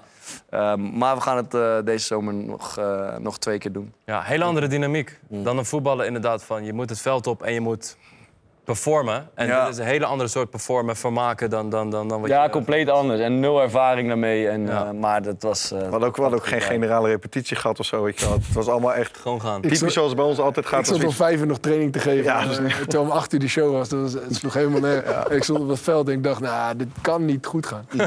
Maar Maar gaan jullie aan de toekomstige shows nog sleutelen qua format? Of zijn jullie tevreden met hoe, het- hoe het... Aan de podcast bedoel je? Nee, gewoon aan de theatershow. Ehm, ja, daar zijn we wel mee bezig. Ja. Ja? Wat kunnen moet nog een hoop gebeuren. tijd begint ook weer. te- Wat kunnen we verwachten? Wat kunnen te we? Want jullie willen dat we kaarten gaan kopen. Wat nee, het, wordt, het wordt een voorbeschouwing op het EK. Dus, Ja, dus, dus het- Vanuit het ja, voetballersperspectief. dus het is eigenlijk compleet anders dan wat we in eerste instantie hebben gedaan in die vorige show. Oké. Het is eigenlijk gewoon een nieuwe show met allemaal nieuwe onderwerpen die we behandelen en bespreken. En, eh, Ja. en, en, We gaan het proberen weer interactief te maken. Kijken of we Ja. dat een beetje kunnen overtreffen. Maar de paraplu daar zal wel een paar zijn. leuke ideeën voor. Jawel, jawel, Ja. jawel. Dat is een Dat moet cliff. ook een beetje vallen. Maar het, de paraplu zal zijn het aanstaande EK. En dat kun je zo breed interpreteren als je zelf wil. Maar Ja. dat, eh, dat wordt wel het verhaal, ja. Ja, ja. En zit u nog in loop te spelen met het idee dat Core Podcast andere dingetjes ernaast gaat doen? Andere formatjes? Of, of hebben jullie zoiets aan hoe het nu is, moet het gewoon zo blijven? Ja, ik, ik- het, het ding vooral is, ehm, gewoon hoe het nu ontwikkelt, is, is heel erg leuk. Ehm, maar we zitten gewoon met één hele grote factor en dat is tijd.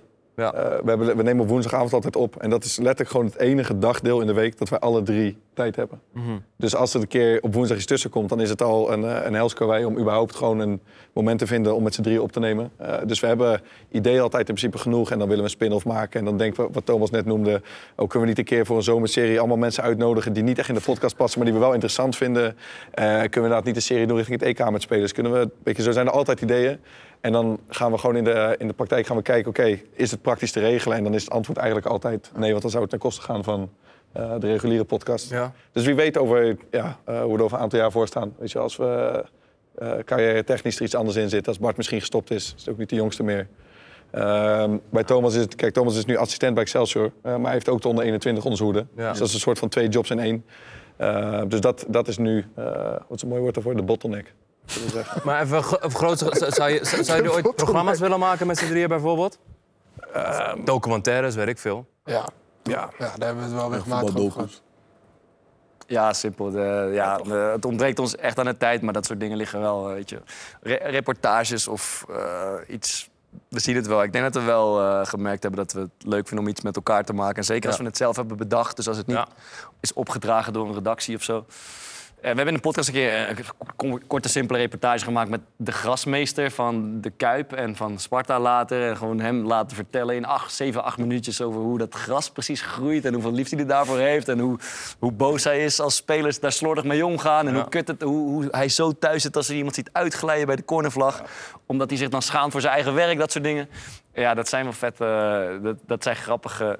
Zo rondom het voetbal kan je nog wel tien Ja. van dat soort dingen bedenken. Waar, Zeker. er liggen heel veel dingen op de plank. We hebben zo'n documentje waarin we wat dingen uitschrijven. En heel veel is daarvan nog niet eens uitgevoerd. Oké, eh, bij gebrek, ja, door ja. gebrek aan tijd. Ja.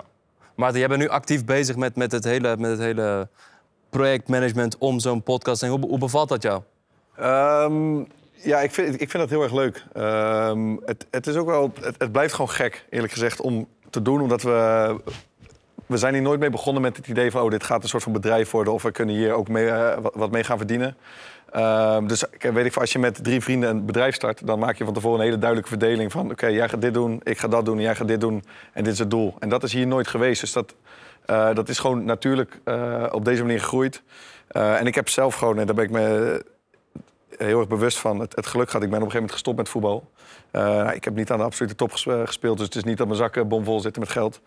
Ehm, maar ik heb het geluk gehad dat op het moment dat ik daarmee stopte, dat dit al op zo'n niveau was, eh, dat er eigenlijk iemand nodig was van ons drie die er iets meer mee bezig ging zijn. En vooral met eh inhoudelijk lukt het altijd wel, maar je moet gewoon aan de zakelijke kant wat meer gaan doen. Ja. Eh, dus ja, is een beetje, daarom heb ik dat toen opgepakt. En ik, ik, ik vind dat heel erg leuk. Het is specifiek projectmanagement is niet iets waarvan ik denk van nou, dat wil ik de komende 50 jaar gaan doen. En dat is helemaal mijn passie.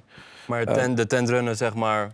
Ja, of de tent. Ja, gewoon het zorgen dat het allemaal een beetje, dat iedereen overal op tijd is en eh, dat afspraken nagekomen worden. Eh, ehm, Man is nog nooit zelf op tijd geweest.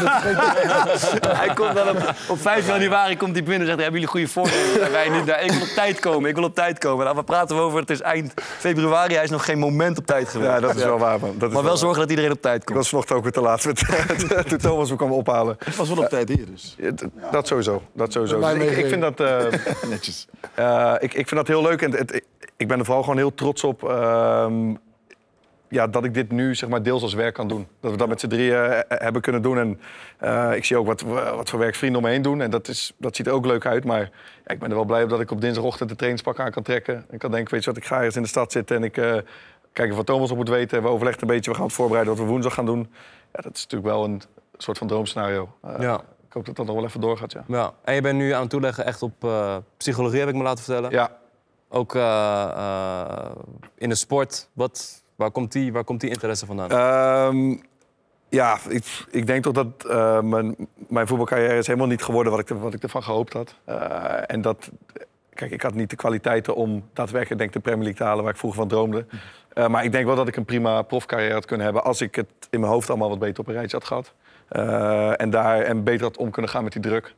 Ehm, en wij hebben het in de podcast een aantal keer over gehad. En, en het geeft mij eigenlijk heel veel voldoening om het daarover uit te spreken. En daar echt goud eerlijk over te zijn. Er vaak jongens over spreken, maar ik heb toch vaak nog het idee dat er een soort van Scheelt. ja, dat een beetje scheelt. En ik begrijp het ook heel goed, want het, het is ontzettend kwetsbaar om te zeggen dat je, als je op het moment waar je heel je leven voor gewerkt hebt eh, en het gaat beginnen, dat je eigenlijk denkt van, ik wil hier niet zijn. Of, ik wil het eigenlijk helemaal niet, laat het voorbij zijn.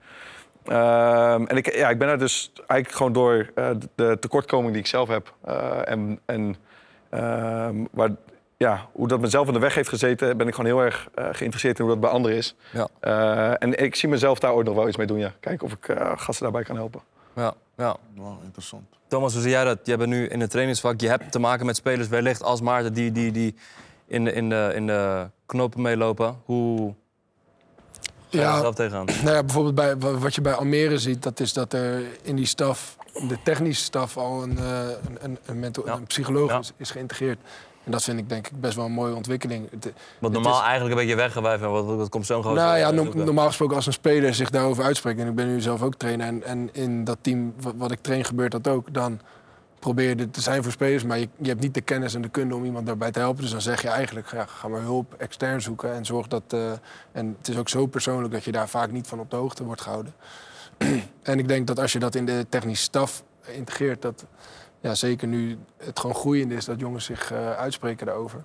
Ja, dat, dat vind ik wel... eh, ik vind dat wel baanbrekend eigenlijk en, eh, en, en mooi dat, eh, dat iemand ook op wedstrijddagen erbij is. Want het is Ja. gewoon ja, een super belangrijk onderdeel van, eh, van presteren. Dat het, Ja, en ik denk wat, wat, wat het echt anders maakt als er zo iemand in de staf zit. ehm, het, is, het is gewoon eng om tegen een trainer te gaan zeggen, heel kwetsbaar van... Hey, moet je luisteren, ik zit er eigenlijk niet lekker in. Ja. Of voel me daar... Ik, ben- weet je, ik ben onzeker Ja. vandaag of de laatste periode.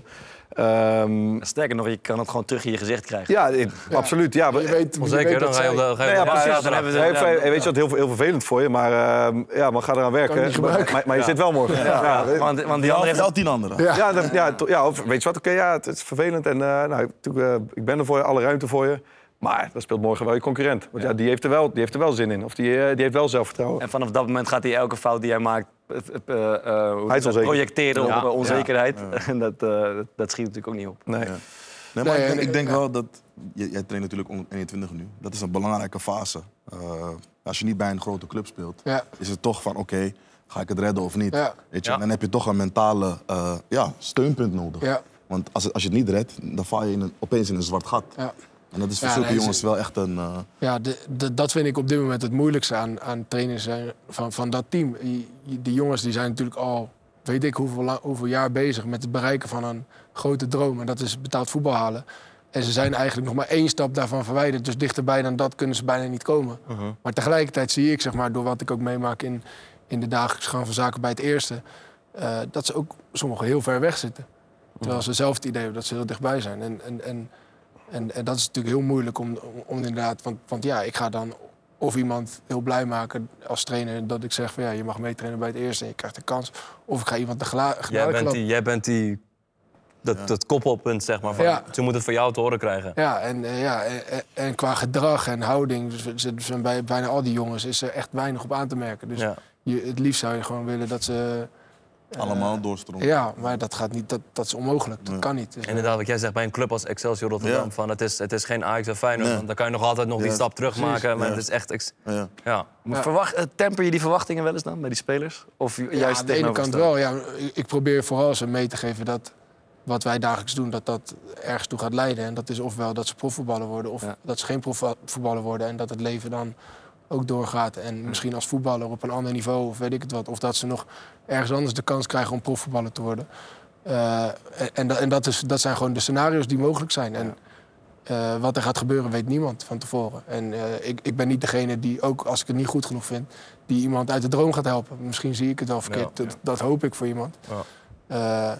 En, en, en andersom geldt het ook zo. Als, ik, als ik het wel goed vind, betekent het ook niet dat, dat iemand me automatisch redt. Dus dat is wel, aan de ene kant is het fantastisch om met die gasten iedere dag eh eh, eh, gas te geven. Maar aan de andere kant is dat best wel, best wel moeilijk. Ja, je kan ze geen beloftes maken. Ja, Ja, en je ziet gewoon dat jongens daar inderdaad mee, eh, mee worstelen. Wel, ja, die, die hebben al een aantal tegenslagen gehad in hun leven. En als ze dan nog een relatief kleine tegenslag krijgen... dan komen heel veel jongens komen dat niet, eh, komen dat niet te boven. Ja. Zijn er spelers die naar de podcast luisteren? Ja, Waarvan je het weet? ja ik, er, is één, er is één grappig... Er is eh, een keeper, die, eh, die komt Bart ook regelmatig tegen... maar die, daarvan wist ik al direct dat hij luisterde. Maar ik heb ooit een keer in de podcast gezegd... ik heb zo'n hekel aan trainers die zeggen... geef een bal met een eh, boodschap. Die dat als coach... Ik, ik had daar zo'n hekel aan en op een gegeven moment...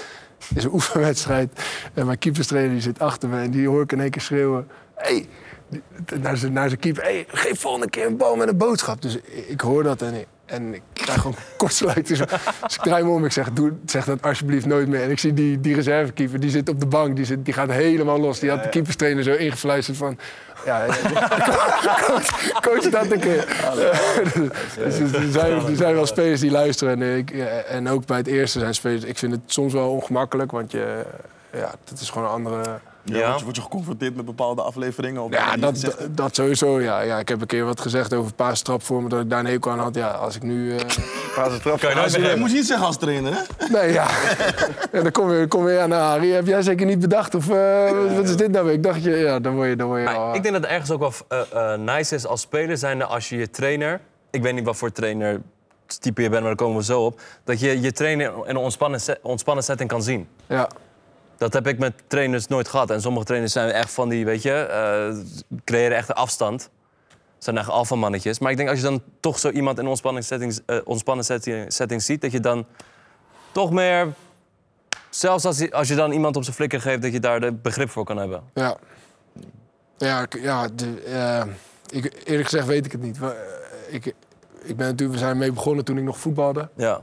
En nu rol ik zo langzamerhand het trainersvak in. En eh, vind ik het nog veel te leuk om te doen. Maar mijn ambitie heeft altijd gelegen bij, om, om als trainer eh, te kijken of ik een carrière kan maken. En, eh, natuurlijk denk ik wel eens bij mezelf na van ja, kijk, ik zit daar ook een beetje fokkerd aan te pakken. En als het kan. En, en, en hier en daar een grapje te maken. En dat is ook gewoon wie ik ben. Dus ik wil ook niet bang zijn dat het mijn trainerscarrière ergens gaat. Maar dat gaat wel zo nu en dan door je hoofd. Ja. als, je, als je jezelf uitspreekt op een bepaalde manier. Ja, en de situatie is ook iets anders. Toch? Dat je, Ja. Toen wij begonnen was je als voetballer, dat je aan het eind van je carri- eh, Ja. carrière, iedereen kende je. Je stond een beetje te boek als, eh, als vrolijke uh, vlierenfluiter. Eh, en dan vonden mensen denk ik juist heel erg leuk aan jou dat je zo was. ja, En nu als trainer ben je natuurlijk gewoon nog een beetje aan het ontdekken van... oké, hoe presenteer ik naar buiten? Je hebt, mensen hebben... Er is nog niet een soort van één grote publieke mening over Thomas als trainer. ja, dus ik kan me best... Ik, ja, ik bedenk me dat soms ook wel eens... dat het wel een lastige situatie is om in te zitten soms. ja. Maar op zich loopt dat allemaal prima. En, en eh, ja, kan ik mezelf al terecht in de spiegel aankijken over dingen die ik zeg of die ik doe. Dus dat, ja, de- de- ja. Dus uiteindelijk komt dat ook wel weer goed. En, en word je denk ik ook door schade Ja. schande wel wijs. Durf je je, trainers, eh, je je ambitie als trainer zijn hardop uitspreken, wat, wat- wat je wil bereiken uiteindelijk? Eh, Ga ik even voor zitten. ja. Ik ben ook benieuwd. Nee, ja, ik heb dat als voetballer ook nooit gedaan. En, en ik denk met de reden die, die Maarten net heel duidelijk heeft, heeft gegeven... ik denk dat je het gewoon niet kunt voorspellen. Ik wil eerst zorgen dat ik er gewoon heel erg goed in word. Eh, en, en, en dat doe ik door ervaring, eh, door, door zelf hoofdtrainer te zijn, door mee te kijken bij eh technisch staf bij Excelsior al jaren nu en daar een onderdeel van te zijn. En tegelijkertijd moet je natuurlijk ook bepaalde opleidingen doen. Dus, daar, dus dat, daar ben ik ook mee bezig. En uiteindelijk wil ik er wel voor zorgen dat ik in ieder geval niet geremd word door dat ik een bepaald diploma niet heb. Dus dat is Ja. mijn eerste ambitie om er wel voor te zorgen dat ik, eh, ja, dat, ik ergens die UEFA Pro-cursus eh, ga doen. Ja. En of dat binnen drie jaar is of vijf jaar, dat, dat, ja, dat is moeilijk te, te voorspellen. Omdat je daarin gewoon ook afhankelijk bent van of mensen je goed genoeg vinden of niet. Ja. En daarna eh, zie ik het wel. Ik, ik, ik vind die rol als hoofdtrainer fantastisch. Maar ik zie ook, en ik merk ook aan alles, dat dat echt, echt zwaarder, veel zwaarder is dan, dan heel veel mensen denken. Ja. Want je, je, je wordt gewoon aangekeken op iedere beslissing die er wordt gemaakt. En als dat goed gaat, is het fantastisch. Heb je agenda Dus je- nodig? Hè? Heb je een agenda nodig? Ja, dat, dat, dat gaat heel goed. Dus voorbereiden en plannen, d- daar was ik nooit zo goed in. Maar dat gaat best wel goed. Alleen gewoon, als het goed gaat, dan, dan heb je f- fantastische pieken. En dan kan niemand je wat maken. Maar als het slecht gaat, dan, dan heb je ook wel het idee dat heel de wereld op jouw schouders rust. En dat is als assistent-trainer niet. Dus dat vind ik ook een fantastische rol. Dus ja, of dat nou even... Je ziet al waar het gewoon. Ja, eigenlijk wel, ja. ja. Ja. Ja, Bart, jij bent nog eh, als enige nog een eh, fulltime prof. Ja. Hoe lang denk je dit nog vol te houden? Hij zei gisteren, jullie zijn nog lang niet van me af. Nee, nee eh, nog, ik hoop nog lang. Ik, ik, eh, het wordt me gek genoeg de laatste tijd steeds vaker gevraagd. Weet je dat je oud wordt, hè? Maar anderen... Nee, niet eens, maar je bent 32, Anderen zien het einde 33? tegemoet, maar ik, ik, ik ben 32 jaar. En Ja. Ik, eh, ja, ik ben af en toe eens geblesseerd, maar ik voel me super fit. En eh, ik vind het ook mega leuk om te doen. Ik moet wel zeggen dat ik een paar jaar geleden... Toen speelde ik ook mm, altijd of veel. Maar dan had ik wel eens vriend, "Poh, als ik 31 ben of zo... dan vind ik het wel mooi geweest. Maar ik ben rigoureus omgedraaid. Ik, Maar toen ik jou leerde kennen had je het altijd over, en dat is vier jaar geleden, want ik voetbal nog een jaar of drie, vier Ja. max en dan kap ik er lekker mee. Ja, dat, ik, het, het ging me toen een beetje tegenstaan. En ik weet eigenlijk niet, niet precies waarom. Of in ieder geval, het, ik had toen het gevoel, nog vier jaar dit, prima. Maar daarna heb ik al zin om andere dingen te doen. Maar nu het compleet tegenovergestelde. En dat Omdat je het nice kan combineren, denk ik, met andere dingen. ja, gewoon omdat ik het naar mijn zin heb. Omdat ik steeds meer, eh, of ja, gewoon volledig moet erkennen dat voetbal de mooiste job in de wereld is. Ja, En zolang je dat nog kan blijven doen. En dat leer ik ook van spelers die eh, gestopt zijn of dreigen te moeten stoppen. eh, die soms spijt hebben van hoe snel ze eh, zijn, gestopt zijn. En die je altijd inprenten van... Zorg, maat, zorg nou dat je het lekker zo lang mogelijk kan volhouden. Ook al is het op een gegeven moment op de bank, ook al is het op een gegeven moment een divisie lager, whatever. Je kan altijd, de, de rest komt altijd nog wel. En, Ja. eh, en dat eh, heb ik eigenlijk nu in mijn hoofd zitten. En, en ik, ik, ik zit nog in het, in het midden van mijn carrière. carrière Je speelt bij een subtopper in Nederland. Ja, je eh, bent- captain, Je bent, je bent nog aan het pieken eigenlijk. Ja. Ja, ik heb, ja dat, eh, dat hoop ik wel. Ja. En ik, ik denk eigenlijk zelfs nog dat er groei in zit, gek genoeg. En ehm, ehm, ja, dan zie ik het wel. Ik, ik ben dat helemaal niet. Ja, dat is, goed, ja, dat is een goede vraag. Fijn, hoor. Waar kan hij... ik, ik zag je ook denken toen je het zei van waar kan ik Ja. nog beter in worden? Wat staat er nou, Bart's uh, poppelen? Eh, ik ga me niet in deze rol... in deze vraag- ik wou het bijna zeggen. Ik wou het bijna zeggen. Maar ik denk, eh, eh, ja, ik denk dat, eigenlijk dat het wel waar is, ja. Gek genoeg. ja. Waarom niet? Dit is, is uitspreken, joh. is ondenkbaar dat je op je 32 nog beter kan worden. Nee, helemaal niet juist. Nou, het kan wel tegenwoordig. Ja, eh, met alle Ja. Variabelen in de voetbalwereld. Doe als Modric do- door kan gaan tot eh, 38, Daar 39. spiegel ik mij eh dagen. Jij zegt, dat kan Bart Vrienden. Dat kan Bart. Ja, waarom niet? Nee, Hij is ik, ook een ik mens. geloof daarop. Nee. Nee, ik, ik geloof er ook in. Dan ga je voorlopig nog op de velden zien. Nee, maar serieus. Er was voorheen, ja, jaren 90, 33, 34... was het al van, oké, ja, je bent aan het einde van je Latijn... je moet stoppen met voetballen. En nu, 38, 39... spelers gaan soms door tot 40. Ja, ja ik, ik doe meer op zeg maar, er- ervaring. En, en sommige jongens krijgen dat als ze 22 zijn of 24 zijn. Ehm, en misschien heb ik pas later in mijn carrière profijt gehad van de ervaring die ik heb opgebouwd. Begrijp je wat ik bedoel? En ik ben over het algemeen zuinig op mijn lichaam, ook zuiniger dan dat ik eerst was. Ehm, ja, dus ik denk die combinatie maakt dat ik het gevoel heb dat ik alleen maar makkelijker ga voetballen. Ja. Maar ben je ook content met de verloop van je carrière? Ja, gek genoeg wel. En dat klinkt misschien heel onambitieus of zo. Eh, maar ik heb altijd wel gekoesterd wat ik, eh, wat ik, wat ik heb. Ehm, dus ook als ik met Go Ahead op plek 16 stond of met Sparta, dat, dat bijt wel. Maar ik schaam me daar totaal niet voor. Het is een mooi, eh, het is een mooi bestaan. En ik, soms zoom ik uit en dan denk ik terug aan... en dat hebben wij allemaal meegemaakt... aan de jongens met wie ik in de C1 van FC Utrecht speelde... maar zelfs in de A1 van FC Utrecht of in Jong Utrecht. En je hoeft die elftal foto er maar bij te pakken... en, en je, je, je kan het zo afvinken, toch? Wie, wie, wie heeft iets in het voetbal gehaald en wie niet. En dat is er één of twee. En als je geluk hebt, drie. En misschien jouw generatie bij Feyenoord draagt er zeven. Maar ehm, ja, dat is het perspectief waar je mee te maken hebt. Ja. Eh, en dat eh, perspectief is voor mij heel goed uitgepakt. En dat was ook zo geweest als ik bij eh NAC of Cambuur was beland. Dus ehm, ja, Ga je voorlopig nog op, eh, op de velden zien. Ja, mooi man. Ik wil jullie bedanken, heren. Jullie bedankt. Eh, nog een laatste reclameminuutje voor de, voor de theatertour. eh Gooi het er maar in. Dat is jouw taak, maar, Bart. Eh, 7 en 13 mei, nieuw Luxor. Zoek het op op de website. Koop uw kaarten. Op Op de thuis. kaarten.